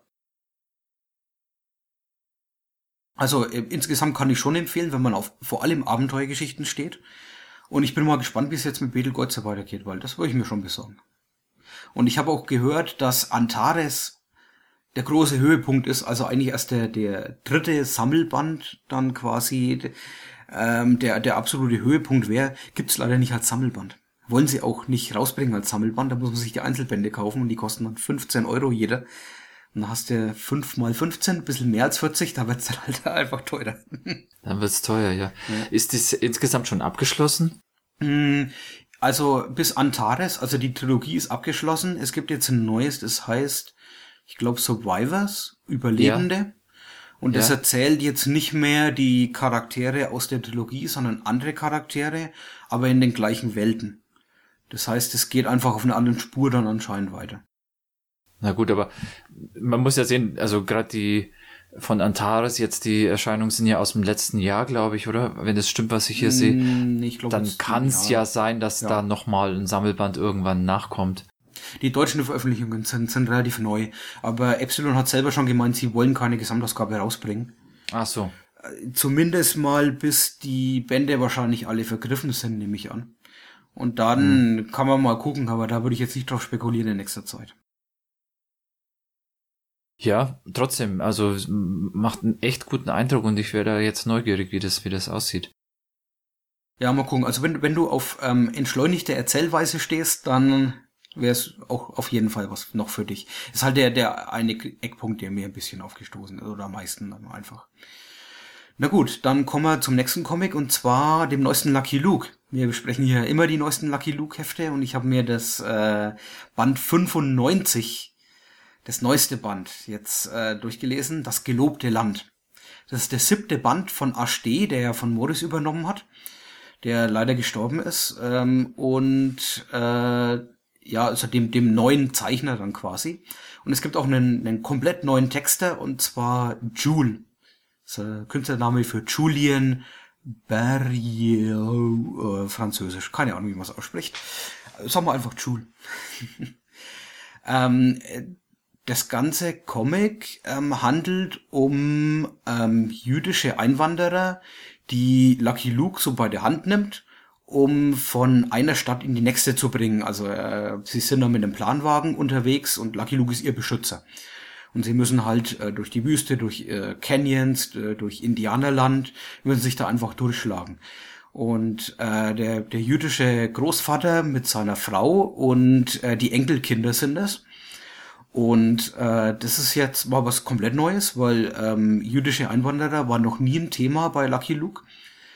Und das, das war ganz witzig, wie ähm, hier der der Autor Jule einfach so die diese diese ganzen diese ganze äh, Kulturvielfaltigkeit ähm, da so mit reinbringt und jetzt clashen lässt mit der mit der amerikanischen Kultur.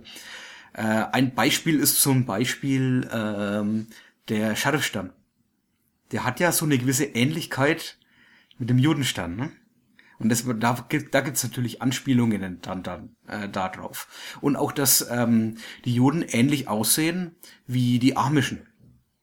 Und äh, die Cowboys im Wilden Westen denken die ganze Zeit, das sind jetzt A- Amische. Äh, also ständig ist da so eine Verwechslung einfach da. Und aus, als sie dann auch auf Indianer stoßen, gibt's natürlich auch noch die ein oder der anderen Turbulenzen dann äh, zwischen den zwischen den beiden Kulturen. Oder witzig ist es auch, wenn Lucky Luke dann erfährt, dass die zwei gejachten Hasen, die er gerade äh, zu, zum, zum Essen zubereiten will, dann ne, war er halt auf Jagd, wie man es halt so macht in der Wüste, immer isst, was man kriegt, ja, die dürfen die gar nicht essen, weil die äh, sind erschossen worden, das ist schon mal verboten, die sind die sind nicht koscher, das ist verboten, die sind äh, Kaninchenfleisch ist an sich schon mal komplett verboten, aber wir haben ja noch äh, Bohnen und Hering. Äh, ja, man kann sich das vorstellen, wenn du tagelang Boden und Hering isst, dass das, das Ganze zu den Ohren rauskommt. Naja, Lucky Luke ist da nicht so begeistert dann von dem Ganzen. Aber das ist, äh, es ist durchaus witzig, das Comic, aber irgendwie ist es auch ein bisschen, ähm, würde ich mal sagen, fast schon belanglos von der Geschichte, dass es erzählt. Also es, es holt eigentlich seinen ganzen Witz nur aus, aus diesem Clash der Kulturen und nicht aus dem, was in der Handlung wirklich passiert.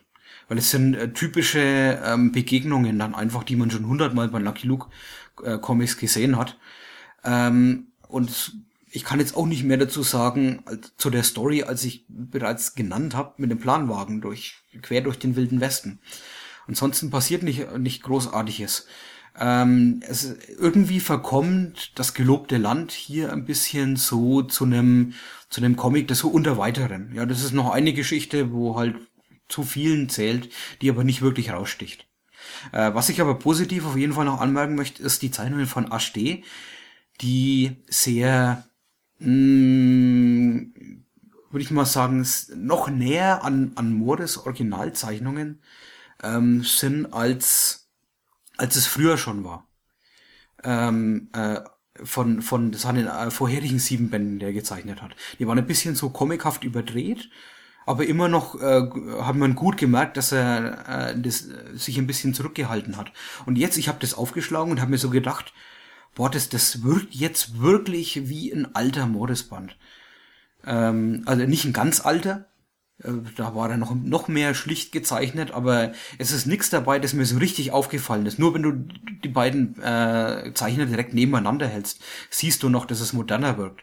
Aber wenn du nur äh, Lucky Luke fünfundneunzig, das gelobte Band liest, ich glaube, es ist schwer, da wirklich ähm, zu wirklich was Auffälliges zu erkennen, was jetzt zu modern irgendwie wirkt.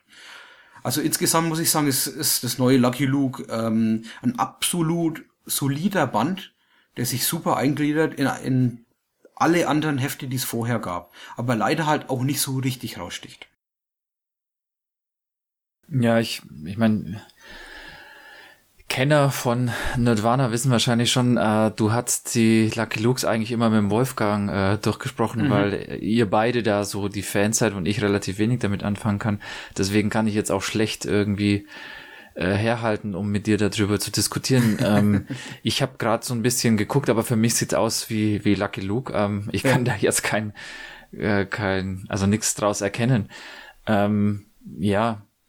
Das heißt aber auf alle Fälle, so wie du gerade versucht hast, das Fazit zu machen, es ist ähm, es ist kein Abfall in dieser Serie, also kein Abfall sch- sch- schlecht, also es äh, es wird nicht schlechter jetzt nee. gerade, diese Lucky Luke Serie, eher vielleicht sogar wieder besser. Ja, es, es ist nicht so richtig abgefallen in letzter Zeit, glaube ich, also bei Weiden nicht so wie Asterix, mhm. ähm, sondern es, es hält sich einfach. Es äh, ist halt ähm, vielleicht ein bisschen schade, dass die Highlights jetzt so ein bisschen fehlen, gerade in dem Band. Ähm, aber man muss sich, glaube ich, mal wieder eine coole Geschichte einfach ausdenken. Das fehlt mir ein bisschen bei Lucky Luke. Mhm. Ich meine, nur irgendwie auf Charakteren das Ganze passieren zu lassen, das macht halt nicht ein ganzes Heft aus. Aber trotzdem, ich habe total Spaß gehabt. Ich habe es äh, fast in einem Rutsch durchgelesen. Äh, also Lucky Luke-Kenner, wenn es auf jeden Fall mögen. Ähm, jemand, der es nicht kennt, äh, gibt's andere, die, die, die richtig äh, coole Hefte sind, wie zum Beispiel ähm, die, die Postkutsche. Und das sage ich jetzt, weil es da Anspielungen gibt im neuen Heft auf die Postkutsche. Und das fand ich auch ganz cool, gerade wenn es um Schimpfworte geht. Okay. Warte mal schauen, vielleicht kann der Wolfgang uns ja da doch noch seinen, seinen Kommentar dazu mal reingeben. Okay, dann kommen wir zum ähm, letzten großen Thema. Äh, ja, ich werde mich da auch relativ kurz fassen. Es geht mal wieder um Musik. Und ich habe was gehört, das aus Japan ist. Und da wird's ja immer ein bisschen abenteuerlicher, ne? Ein bisschen außergewöhnlicher. Aber ich habe mir mal eine Standard-Hardcore-Band aus Japan angehört, und zwar Sand. Also wieder Sand, S A N D. Und es ist ja schon eine recht brachiale Hardcore-Band. Also sie sie ähm, machen keine Gefangenen, würde ich mal sagen. Sie schruppen richtig dir einen vors Brett. Also du kannst da abgehen ohne Ende. Das ist richtig brachialer Sound, richtig Hammer-Sound, der nicht zu schnell ist, sondern manchmal auch sich Zeit lässt ähm, und dadurch noch brachialer wirkt. Ähm, aber das Auffälligste dabei ist eigentlich der Gesang, weil der Typ, ein normaler Musiker sagen, der kann nicht singen, der kann nur schreien, aber das muss ja bei Hardcore sein. Hardcore muss brutal sein, muss Geschrei sein, und der kann richtig cool schreien und kann richtig cool brüllen. Und im Hintergrund gibt's sogar noch einen zweiten Sänger, der kann so richtig, so richtig aggressiv schreien, so richtig kreischen, krächzend. Das passt dann nochmal so richtig mit rein. Das macht so richtig Spaß. Ähm, nur, äh, wenn man auf die Texte guckt, dann, äh, dann verkommt das Ganze voll zur Farce eigentlich, ähm, weil sie singen Englisch. Und die YouTube-Videos, die mit denen ich angefangen habe, Sand zu entdecken, haben alle Untertitel. Und wenn du das liest und das gleichzeitig hörst und es dann auch verstehst, dass der Englisch singt, und du verstehst dann auch durch die Texte, äh, durch die Untertitel, was, über was der singt und wie er es ausspricht, boah, ist das peinlich. Das ist so richtig peinlich. uh, also ich empfehle jedem mal so ein Video anzugucken, allein vom, um, allein um mal zu lachen, weil das ist echt der Hammer. Ähm, deswegen war es am Anfang für mich eher so ein, so ein Gag einfach nur, ähm, guckt euch mal ein paar Videos an, super geil, kann man drüber lachen, kann man sich über die Leute lustig machen. Und auch die Videos sind vollkommen überdreht, dieses oh, Testosteron-Gangster-Style, das, das kann ich, das kann ich nicht ernst nehmen und ich glaube, das ist auch nicht so ganz ernst genommen, äh, gemeint. Ich meine, da, da steht die Gang alle im gleichen Outfit dort und der Sänger kniet davor und spielt mit seinem Zöpfchen. Also, nee, nee. Äh, aber Hardcore muss natürlich auch ein bisschen hart sein, deswegen habe ich es mal ausprobiert, auch beim äh, Sport, äh, mir das Ganze mal reinzuziehen. Da brauche ich immer was, das Drive hat, das Hammer, das aggressiv ist. Und dann hat es plötzlich perfekt funktioniert. Und zwar, wenn ich die Untertitel nicht zu, dazu hatte. Dann habe ich auch nicht verstanden, über was der singt, dann war es egal, da war es nicht mehr peinlich. Und dann konnte ich mal das genießen, wie aggressiv das Ganze dann ist und konnte da die Energie für meinen Sport rausziehen. Und das war genial, das war perfekt. Bis ich die alten Alben angehört habe. Und die alten Alben ähm, vor zweitausendzehn sind, boah, sind die, oh, die, die, oh, sind die schlecht. Also die sind, ähm, der hämmernde Sound ist da, aber der Gesang ist nicht gut abgemischt und es passt nicht so richtig dazu. Deswegen muss ich auf jeden Fall die neuen Alben empfehlen. Ähm, und zwar ähm, Spit on Authority von zweitausenddreizehn und Death to Sheeple von zweitausendfünfzehn. Die die beiden Alben haben mir so richtig Spaß gemacht. Die die haben mich so richtig angetrieben dann. Ähm, und gerade ähm, so ein ähm, Song, also mein Lieblingssong ist jetzt Vanilla Shake. Ähm, da tritt auch noch ein, ein zweiter äh, oder ein, ein anderer ähm, Künstler auf. Ähm, wie, wie heißt der? Ich glaube Anarchy heißt er. Äh, so gefeatured, also als zweite äh, oder als dritte Gesangsstimme, die auch noch ein bisschen Varietät dann mit reinbringt. Den kann man dann auch, äh, könnte man verstehen, wenn man Japanisch könnte. Der singt dann auch Japanisch. Und ähm, das macht das Ganze noch ein bisschen cooler. Ähm, also ich ich kann Sand jedem empfehlen, der Hardcore mag. Also der der aggressiven Hardcore mag. Also Hardcore Punk meine ich damit natürlich jetzt nicht die, die Techno-Variante davon. Das ist schon alles hier mit brachialen E-Gitarren. Geht schon fast ins Metal über. Ähm, und äh, zum zum neuesten Album Death to Sheeple muss ich dann allerdings nur sagen, sie haben bei äh, dem Album ungefähr so ein Viertel der Songs, ich glaube drei Stück sind's, die nur Instrumental sind und absolut nicht dazu passen. Die sind nämlich so ähm, Ambient Sound jetzt im Vergleich zu dem, wie die sich die anderen Songs anhören. Das heißt, man hat in dem Album weniger Songs, die man haben möchte, also Hardcore. Die, also jedes Mal, wenn ich mir ähm, Death to Sheeple in in meinen Winamp reinschmeiß, um das Album anzuhören, lösche ich die Instrumental Sounds raus, weil die stören mich dann zwischendrin. Ansonsten absolut cool, guckt euch mal die Videos an und probiert die Videos dann auch aus, ohne sie anzugucken, nur zu hören. Das macht einen großen Unterschied aus. Und dann möchte ich noch ein Video empfehlen und das ist jetzt was ganz anderes und zwar ist das Country Roads. Gesungen, gespielt von Sand und Country Roads, also das Original, ne, ist, ist ein Cover. Und das ist jetzt nicht so richtig im Hardcore-Stil, das ist, sondern das ist eher im, im aller, aller dreckigsten Punkrock-Stil äh, gesungen, wie man sich's vorstellen kann. Und das ist so, so geil. Und das ist so schräg und schlecht und dreckig gesungen. Das macht so viel Spaß, das ist der Hammer. Absoluter Hammer. Dreckiger geht Punkrock nicht mehr, würde ich mal sagen. Also und Country Roads von Sand, äh, gecovert. Im, im Punkrock-Stil. Absolut, Punkrock. absolut genial. Absolut genial. Und es ist nicht okay. schlecht gespielt, es ist einfach nur, es ist perfekt dreckig. Jetzt bin ich doch neugierig. Jetzt habe ich gedacht, mit Sand kann ich wahrscheinlich nicht viel anfangen, aber das werden wir dann doch mal anschauen. Okay, okay, gut. Ähm, Bevor wir zum Abschluss kommen, habe ich ähm, mir noch was ausgedacht und zwar ganz, ganz kurz und ganz, ganz schnell. Ähm, hätte ich eine Frage an dich, Tom. Und zwar, was war der letzte Podcast, den du gehört hast?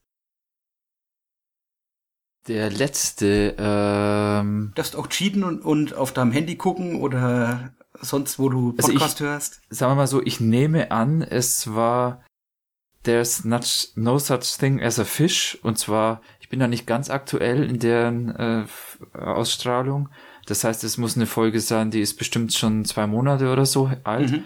Aber ich gucke jetzt mal nach, dass ich keinen Blödsinn erzähle. Ja, tatsächlich. Episode hundertvierundfünfzig, No Such Thing as a Fish. Ähm, was hatten sie da für Themen? U K Noisiest Warships. glowworms go fishing, and uh, mm-hmm. what happens to the first world, first words, first cannabis smokers? Oh, okay. Ähm, kann ich mich auch dran erinnern, war war witzig wie immer, und ich glaube, wir hatten ja auch ähm, There's No Such Thing as a Fish schon vorgestellt hier in Nerdvana. Ich bin mir jetzt gar nicht sicher, ich weiß es gar nicht. Ich, ich glaube schon. Ich guck mal. Ja, guck mal nach, weil also ein bisschen so zur Erklärung, was das Ganze jetzt soll. Ich möchte das jetzt eigentlich jede Folge mal machen, so am Schluss nach der Musik, äh, weil Tom, du hast doch ja meistens nix. Und dann können wir das alle machen und einfach mal kurz sagen, was war denn so die letzte Folge, die wir gehört haben. Man muss gar nicht großartig was dazu sagen, einfach nur mal, um so ein bisschen einen Einblick zu kriegen, was wir gerade so an Podcasts hören, weil wir auch selber einen Podcast machen. Kann ich mal dann, kurz sagen? Ja? Dann stelle ich doch die Frage auch an dich. Was ja. war denn deine letzte Podcast-Sendung, die du gehört hast? Ja, meine, oder die ich gerade höre, weil ich bin noch gar nicht durch, weil dann hast du dich gemeldet und sagst, äh, komm, wir nehmen jetzt auf. Ah, okay. Ich ich habe noch schnell mir eine Folge anhören wollen von Classic äh, Classic Film Recall. Äh, und zwar die Folge zu Grand Hotel von neunzehnhundertzweiunddreißig. Den habe ich nämlich äh, gestern angeguckt, den Film. Und äh, dann habe ich mir die eine Podcast-Folge noch aufgespart. Also äh, ich habe noch ein paar Folgen in petto einfach, die wollte ich mir erst anhören, ähm, wenn ich den Film gesehen habe, weil ich sie eigentlich jetzt noch unmittelbar sehen wollte. Äh, und deswegen war das Grand Hotel dran. Ich bin gerade noch mittendrin, aber sie ist gut wie immer. Also ist sogar eine von, glaub, von April zwanzig sechzehn, also eine von den eher ähm, älteren Folgen. Mhm. Und hast schon Infos? Über No Such Thing as Fish. Ich habe es jetzt nicht gefunden, nee, ich habe ja, gerade geguckt, noch nicht äh, aber ich ehrlich gesagt, ich dachte wirklich, dass wir da schon mal äh, insgesamt drüber gesprochen hatten.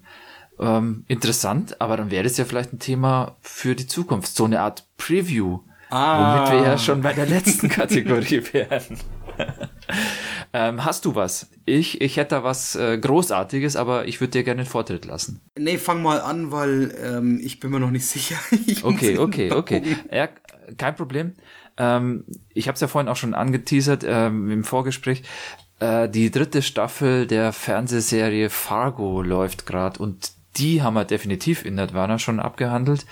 Ähm, wir haben die erste und die zweite Staffel schon besprochen.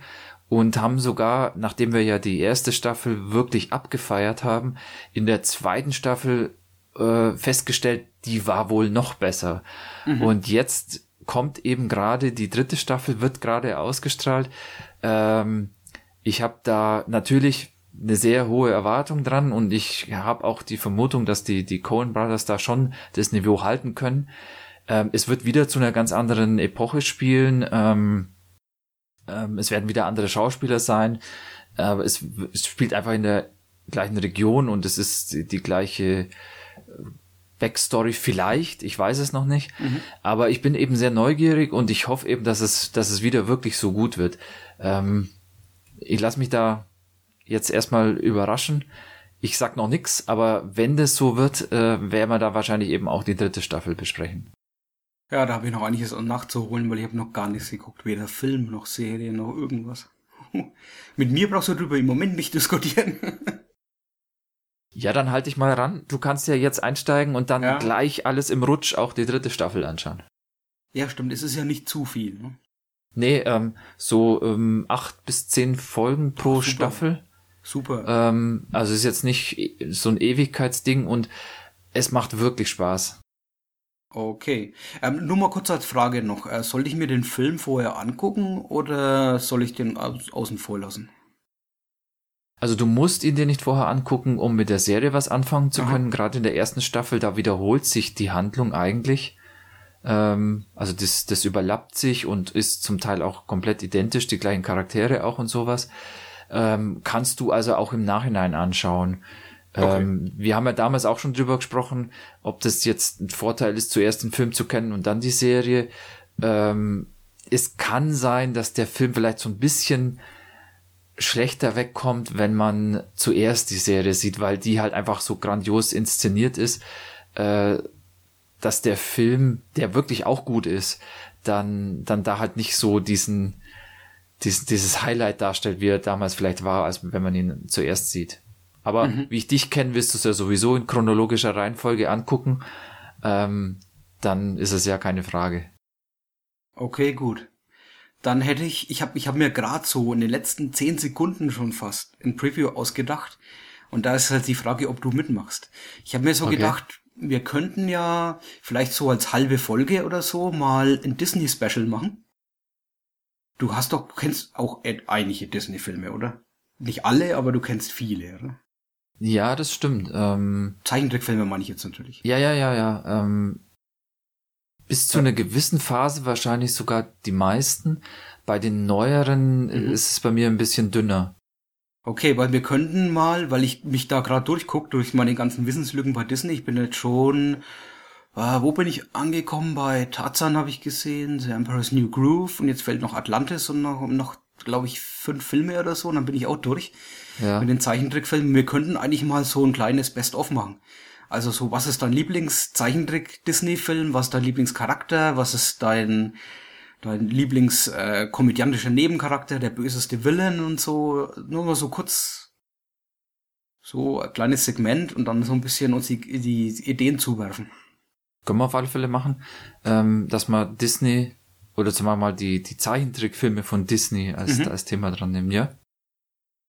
Weil da gibt's bestimmt einige Sachen, die dann auch überraschend sind. So, was ist jetzt dein Lieblings-Disney-Film? Könnte ich jetzt überhaupt nicht sagen. Und da spielt wahrscheinlich auch ziemlich viel Nostalgie da mit rein, mhm. was du damals als Kind im Kino gesehen hast und so. Oder welche Charaktere du besonders schrecklich findest oder so. Können, können auch den schlechtesten Disney-Film dann. Ja, bestimmt. Wenn wir den besten haben, müsste bestimmt auch den schlechtesten gehen. Zumindest von denen, die man dann kennt. Also ich... Ja, ja, natürlich, äh, natürlich. möchte da nicht über Filme sprechen, die ich dann gar nicht gesehen habe. Ja, würde ja. würd sich mal so anbieten. Jetzt nicht als ganze Folge, da können wir ruhig ein paar andere Themen mit reinbringen. Äh, jetzt, jetzt nicht so eine so eine Top-Ten-Folge, wie wir sonst immer gemacht haben. Oder mit, mit äh, ich glaube, zwei hatten wir bisher nur, aber trotzdem. aber ich okay. fände das mal ganz witzig einfach. Ja, da muss ich vielleicht noch mal ein paar nachholen, aber ja. Mhm. Na gut. Dann bleibt uns ja eigentlich nur noch zu sagen, dass wir gern mehr von euch hören würden.